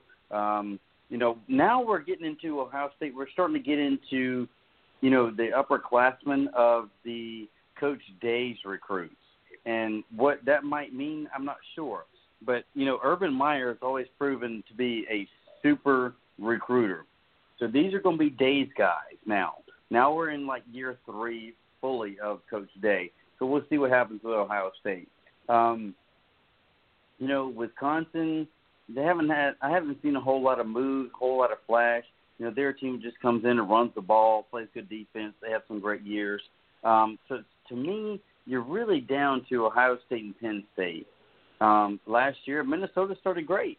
You know, I think they they made it into the top ten. They were at six or seven and zero. But if you look at some of these schools, they had they had some front loaded kind of easy schedules, and then when they started playing the Wisconsins on the road late in the year, and you know the Ohio States, the Penn States, the Michigan States, the Michigan, you know, you start to see them drop a few games. Um, right now, looking in without without having seen a scrimmage or a first game against even against a, a quote unquote nobody, or as as some people say, the directional schools opponent. I don't see it. I see maybe two schools. Um, I'd like to see what Penn State offers. Um, you know, they they always have, seem to recruit great running backs, great linebackers, and and, and great guys on both sides of the line. You know, if they have a great quarterback, some skill guys, you know, they can make some noise. I'm a big James Franklin fan. Look what he did at, at Vanderbilt. Everyone knows it, it's probably easier for Harbaugh to win at Stanford and recruiting and all that than it is to recruit at Vanderbilt and win in the SEC. And he actually did. He won a bunch of games in the SEC. And uh, so I'm, I am a James Franklin fan, um, but I don't see more than two teams in the Big Ten actually, you know, ending up in the top ten. Now you mentioned Jim Harbaugh. Would you like to guess what his record is as of right now, as his tenure with the Wolverines? Well, I want the seven and a half million a year he makes. Well, what record would you have him at there? What do you think his win loss is right now after uh, the years he's put in this uh, in this team? Um, going into this season, if they play a full schedule, mm, for no, 12 no, no, games, would- Prior to this season, pr- no, prior to this season, as a total, as a head coach at Michigan, what do you think his record is right now? I don't know his record, but I'm saying he's probably going to be about 66%, so two thirds of his games, so an average of eight and four, something like that, Nine and three for a year. What do you? Okay, so he's 47 and 17, by the way, since he's been at Michigan. That's not a bad record. Okay, I, I get Well, it's not. everybody But if you thinking if you don't win a 47 and 17, all right, so take 47 and 17, right? Take two off of each of those. So now down to 45 and 15, that's 66%. Is it not? Or is Ah, you're more of a number guy than I am. I'm not much of a number guy. That's 75%. But I'm gonna tell you- you add 45 and 15, you get 60. So he's at 75%. Right. And now, if Well, you did your job Steelers beat him. 75% of the time and made seven and a half million dollars, what do you think about your employer? Yeah, I, I- I don't know, man. I, I think to win a national title takes a lot more luck than it does in, in any other thing that you do in life. I, I think national championships, state championships, championships just don't happen. There's a lot of luck. The wind's got to blow this way. The the grass has got to grow that way. I, you know, I, I think his biggest problem is that he can't find a way to even sniff the end zone when it comes to uh, the Ohio State Buckeyes. I mean, to me, if you take away the losses of the Buckeyes, that that's what I don't know if it's half because I don't know how many years he's been there now. What five or six years now? So if you take those six away, right, uh, or however many it is, you know that's that's where most of his losses are coming from his rivals, and and, where I'm kind of befuddled because uh, you used to be you would get fired. You know, I remember you know Auburn, you could go undefeated and and and lose that one game to Alabama, you're going to get fired in the state of Alabama. Nick Saban, if he kept losing to if he kept losing, of course, to Alabama to Auburn, right, and he was winning all the other games, the state of Alabama would would definitely buy him a rental car or get him a rental car and find him another spot. It used to be that way at Michigan. It used to be that way at Ohio State.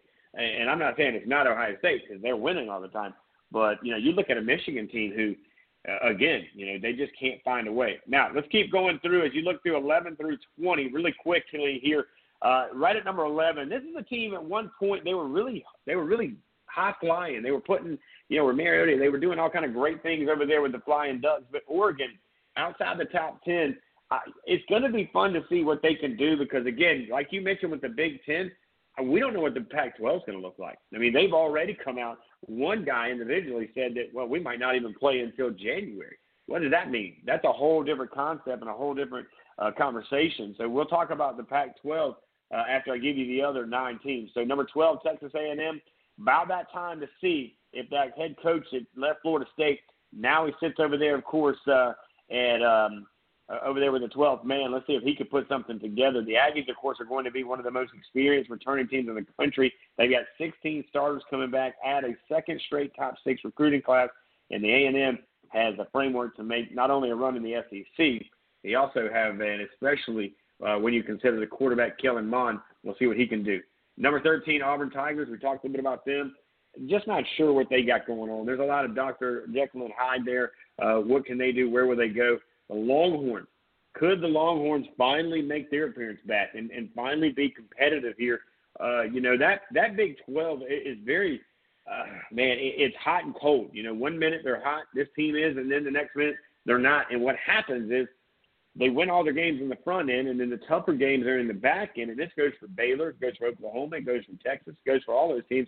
It seems like they're always up at the front of the heat, at the beginning of the race, but there towards the end, Eugene, they're kind of towards the back. And then, well, we'll stop at 15 because Oklahoma State's in this conversation here as well. As you can ignore Mike Gundy all you want, but you know he continued uh, to put together, I think, what could be that one position because it always seems like Mike Gundy's team is always one player away from making a big splash. Your thoughts on the Big 12 and, of course, uh, the Pac 12 and, what they could offer to uh, this conversation in a national championship run? Yeah, you know, outside of what I think to be Texas, and Texas showed last year they had some metal. You know, we're in I think what year three or year four of Tom Herman, um, and he's a great coach. He, he's obviously that Ohio State slash uh, his own pedigree in the sense that he's kind of that Ohio State Urban Meyer, yet he's very innovative. Uh, he's very meticulous um, to the point where he focuses on the ceiling tiles in the recruiting uh, office. And if a towel is misshaped, he has crews come in. I mean, he's that type of guy who never sleeps. Uh, he was the guy that obviously a lot of South Carolina fans had hoped to had landed South Carolina before Muschamp came. Um, in Texas, I thought was close, and then you know that very opening game, you know they they challenged LSU. You know they they were throwing punches and body blows back and forth to LSU until uh, Joe just made some great passes, kind of just dumped some passes over their DBs to the receivers, and you know away LSU season went. And I think it really jumped off from that game. Uh, I think if you look at the conference, uh, you know Oklahoma has made some runs and runs and runs. You know it just it just seems like Lincoln hadn't put together that uh, that big game Joe mentality. He hadn't won that national title game. You know losing to Georgia uh, a couple years ago uh, losing to Clemson. I mean, Clemson again. Every time they play Oklahoma, Oklahoma talks trash in social media, and then Clemson basically shuts them down. And you know they come in scoring 50 points a game, and then Clemson holds them to you know 10 or 12. It's something crazy. And um, but you know so so Lincoln, but I think Lincoln's a great coach, no doubt. You know, I think he can put up points. Yeah, he's got to prove it when he gets to that Final Four. He's got to prove it when it matters. Um, but you know, so I think it you know the Big 12 to me is back down to those two. Like you said, Mike Gundy can do special things.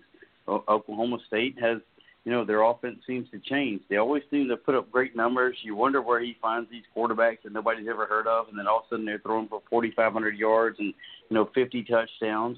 Um, but the problem is, is when they play the Oklahomas, when they play the Oklahoma, the Texas, you know, and that quarterback just been throwing for 500 yards, now throws for 200 maybe has two or three picks in the game. The running back just doesn't seem to get off, and the other team's defense makes a bunch of plays, and uh, and their defense doesn't show up. So I think that's always been his bugaboo is his defense. um, as for the Pac-12, goodness, man, I don't even know where to start. Um, Oregon hasn't been Oregon, and that goes back to when Chip Kelly left. Um, they've had a couple of seasons, and unfortunately, they had the one season, but the coach, and then he ditched them and went to Florida State, and then he got fired. You know, as much money as Phil Knight has and Nike puts in, and they probably have arguably, you know, the top facilities in the nation. You know, what happened to them? What happened to the, you know, the innovative offenses and the the spread wing tees, throw the ball deep, have six running backs. They all run four threes and four twos. You know, what what's happened to that? Uh, Southern Cal. You know, this isn't Southern Cal of the early, the late '90s. This isn't, um, you know, UCLA hasn't had a, a, a great team since probably Troy Aikman suited up for those guys. Maybe a, a season here or two when uh, the McCown brothers were there. You know, Arizona State, Arizona showed a few flashes here and there. Uh, you want to cheer for Arizona State just because of who their coach is. I mean, who doesn't love him? Um, but you know, when you look at the conference over the past couple of years, what team stands out? Utah. Utah. Right. Utah stands out in the Pac-12, and that's because they play great defense, and then they have a good offense. What I think Utah did is they've taken kind of a somewhat of an SEC model, and that's uh, recruit great defensive guys, recruit your best athletes, your biggest, strongest athletes, put them on defense, shut those guys down, take the head coach out of an offense coordinator game plan. You kind of, you know, mind screw those guys, and then you run your plays and score some points. You know, Utah is also a team that's a, a Meyer pedigree, and some of those guys are still there. So when I look at the Pac-12, I'm going Utah. Until someone else proves me wrong, I'm still going Utah. Now, you mind you, you said SEC style, but they went and got an SEC style quarterback literally from the Gamecocks this uh, you know they're going to get Jake Bentley over there. For me, you know, well, who's to say that Jake Bentley doesn't break out and, and become a Heisman Trophy winner? I mean, you imagine the Gamecock Nation how would they respond to something like that because they have called him Big Game Bentley for so long, and yet he would go to the Pac-12 and has a chance to maybe I would say have an easier schedule, an easier route to to doing greater things there. Again, you know, it, it is more of an offensive style conference. They just had to find somebody in the Pac-12, kind of like the Big 12, to play a little bit of defense along the way. If you can do that, then then you may actually can have a, a little leg up. You know, for me, I look at the Big 12, and, and I still think Oklahoma's the team. For whatever it is there, he continues. That coach there, and, and I like him. I, I think he was a great hire. I, he continues to be kind of a quarterback uh, whisperer. He continues to bring guys in. I mean, he had you know Jalen there from Alabama, who I think is just as good a guy off the field as he on the field. I've actually seen him there in Tuscaloosa uh, years back, a couple of years, about a year or so ago, and uh, you know, just a down to earth guy. Would talk to you just like he's known you forever. Didn't matter. Uh, you, you start to kind of see other quarterbacks that have come through his system, but I think it's it's Oklahoma's to lose in that conference. But but I kind of feel, I kind of feel like you're going to see a, an Oregon team kind of sling their way back in. You know, they are very heavy competitive in speed. They're very fast, but they're just as fast on defense right? They're very fast on defense. They have a, a closing speed. I think their angle to the ball is a lot better than you see some of the other teams. I'm not sure what it's going to take for Southern Cal. You mentioned Southern California. When are they going to make their appearance back? I mean, even look at UCLA. They've been quiet for a long time. You know, you, you look at what they used to do. You know, all the teams in the state of California – you know, to me, you know, just don't live up to the hype. It kind of reminds you of what Florida was for a couple of years there when it was UCF that was the big dog in that Easy, state, buddy. shockingly to everybody. I'm just saying that's what you see now in, in, in the state of California. It just there's not a lot of wow factor. But how is there not a lot of wow factor when you really don't have to go anywhere? The state of Florida doesn't have to go anywhere. Texas doesn't have to go anywhere. These are kids that walk across your campus. They go to the 7 Eleven to get something to eat, something to drink. All you got to do is convince them to not keep walking. But yet you're allowing other schools to come in. I remember when James Franklin, when he went to Penn State, remember what he did? He went down to the state of Florida and started putting billboards up on every corner. I mean, that's when you started seeing talking about Jim Harbaugh. And he started having sleepovers, which I thought was kind of weird and creepy at the same time. But nevertheless, these guys were going into the state and doing great things. Now, I think Florida has locked it down a little bit. I, I, I don't know if the latest incident at Florida State is going to help Florida State. I need Florida State to be relevant again. I need Miami to be relevant again. You know, for me, the old school college football days, I'd like to see it get back to where it was. And, uh, you know, for me, it, it, it takes a lot of work for that to happen. For the Gamecocks, you know, what are you thinking about South Carolina as we're wrapping up the show with about 10 minutes left? You know, for South Carolina, unfortunately, here's the thing: while you're not getting some things that I think you really kind of need to get, unfortunately, Florida State, excuse me, Florida is getting better. Georgia is getting better. Watch out, Tennessee is getting better. And I think in the SEC East, Tennessee's a team. They started off bad. Remember Georgia State beat them right there in Tennessee? They finished off extremely strong, and they continue to recruit great things. I think Jeremy Pruitt's going to surprise a lot of people, and I think that they're a team that you can watch for. I think the SEC East. This is just my thoughts, but I think this is the year for the SEC East to be better than the West, Eugene, when it comes down to it. And as far as Clemson's concerned, because I want to touch on that just quickly, and we only went through 15. We'll touch some of the other teams uh, on Thursday. North Carolina is a team that you better watch out for. You remember when Nick Saban, excuse me, well, Nick Saban, for example, he's the same guy, but you remember when Steve Spurrier came to South Carolina the Gamecocks weren't in great shape. They had just gotten through a big fist fight with the Tigers. They were just going through a huge debacle. Here comes Steve Spurrier. And if it wasn't for the name of Spurrier, half the coaches and most of the players don't even come to South Carolina, right? They came on the reluctance of the parents that knew Steve Spurrier at Florida, not at Washington, because he didn't have good times at Washington with the Redskins, but the parents, the generation, you know, that, that they're a little bit older than us, or at least a couple years than us, Eugene, they remember what Coach was doing at Florida back when your Gators were really doing some things with the Doerings and of course Danny Wuerffels and guys like that. That being said, I think that's what Mack Brown's going to do at, at, at North Carolina. Not only is that, he's dancing in the locker room. See Spurrier, I don't know how much dancing he did But uh, Mack Brown's in there juking and jiving. He's he's relating to every recruit that comes on. When he picked up that kid from Myrtle Beach, I thought real quick they got something big going on. And, and I think their team. And by the way, they're on the other side, if I'm not mistaken, of Clemson. I think that'd be an interesting matchup as, as these teams could see each other in that ACC matchup game. Yeah, I'm actually thinking, you know, I was surprised about the Mack Brown hire. And I will say this that he actually reached out to the University of South Carolina uh, when Spurrier announced his uh, retirement or that he was stepping down. But I don't know if you know this, but Mack, actually Mack Brown reached out and he asked to um, be interviewed. And the from what I understand from people behind the scenes is they were looking to look for a coach who would be a little more long term. Uh, another person that you may be shocked to hear this, and you and I may have talked about this off the air, was that the former head coach at uh, Coastal Carolina had reached out and said he would take over as head coach as an advisory role uh, if they would consider uh, hiring Lincoln Riley and make the transition. This was when he was still at Eastern Carolina and if they would make the transition to him kind of being an advisory role into Lincoln Riley. And my understanding from someone who was in that meeting uh, was that they didn't want to hire quote unquote almost like two head coaches, and they thought Lincoln Riley had not had any head coaching experience. Now look, Oklahoma's been to two uh, uh, Final Fours, and uh, you know, not saying anything against Coach Muschamp, but you know, sometimes you got to take a chance and I don't think the the the board of trustees at the University of South Carolina is willing to do that.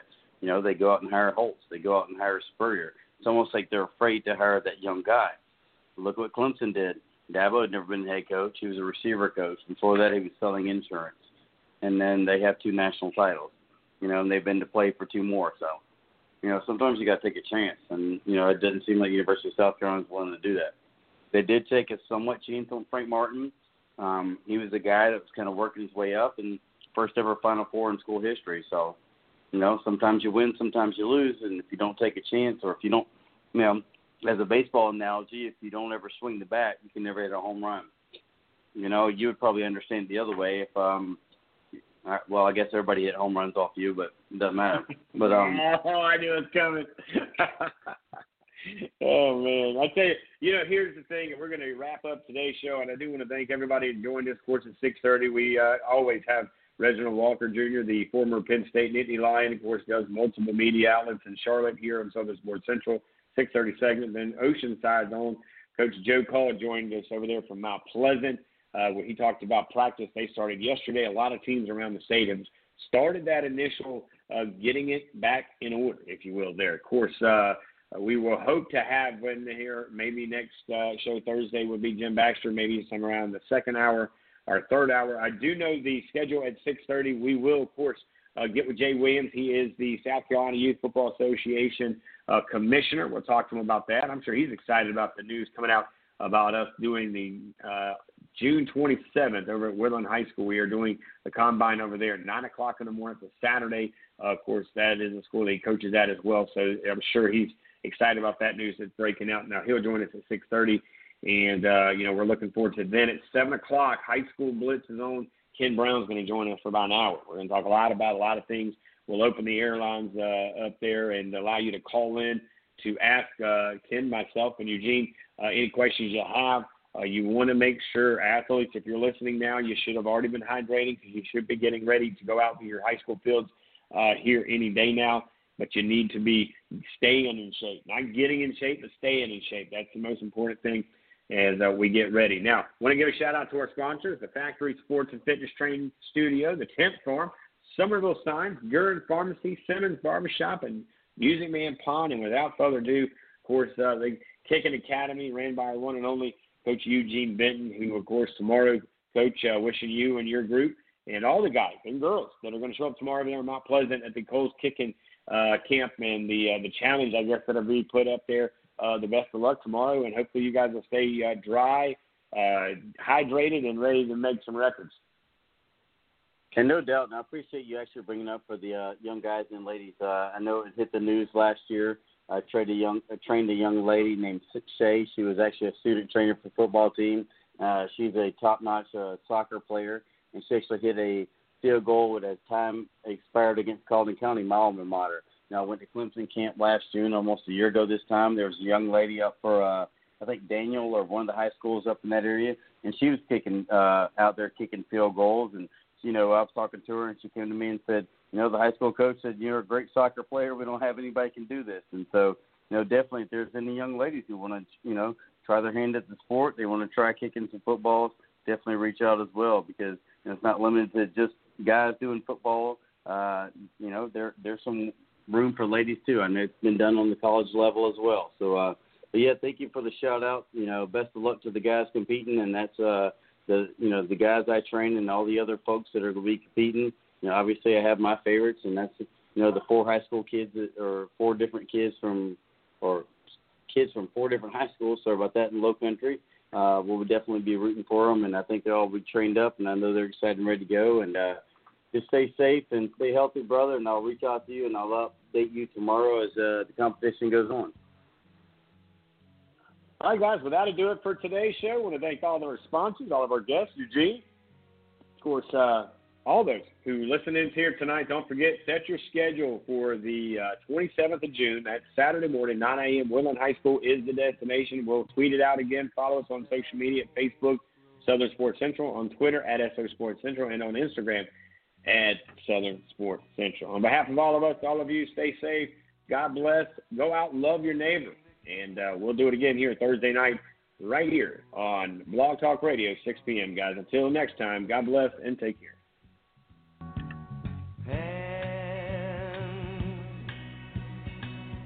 touching hands,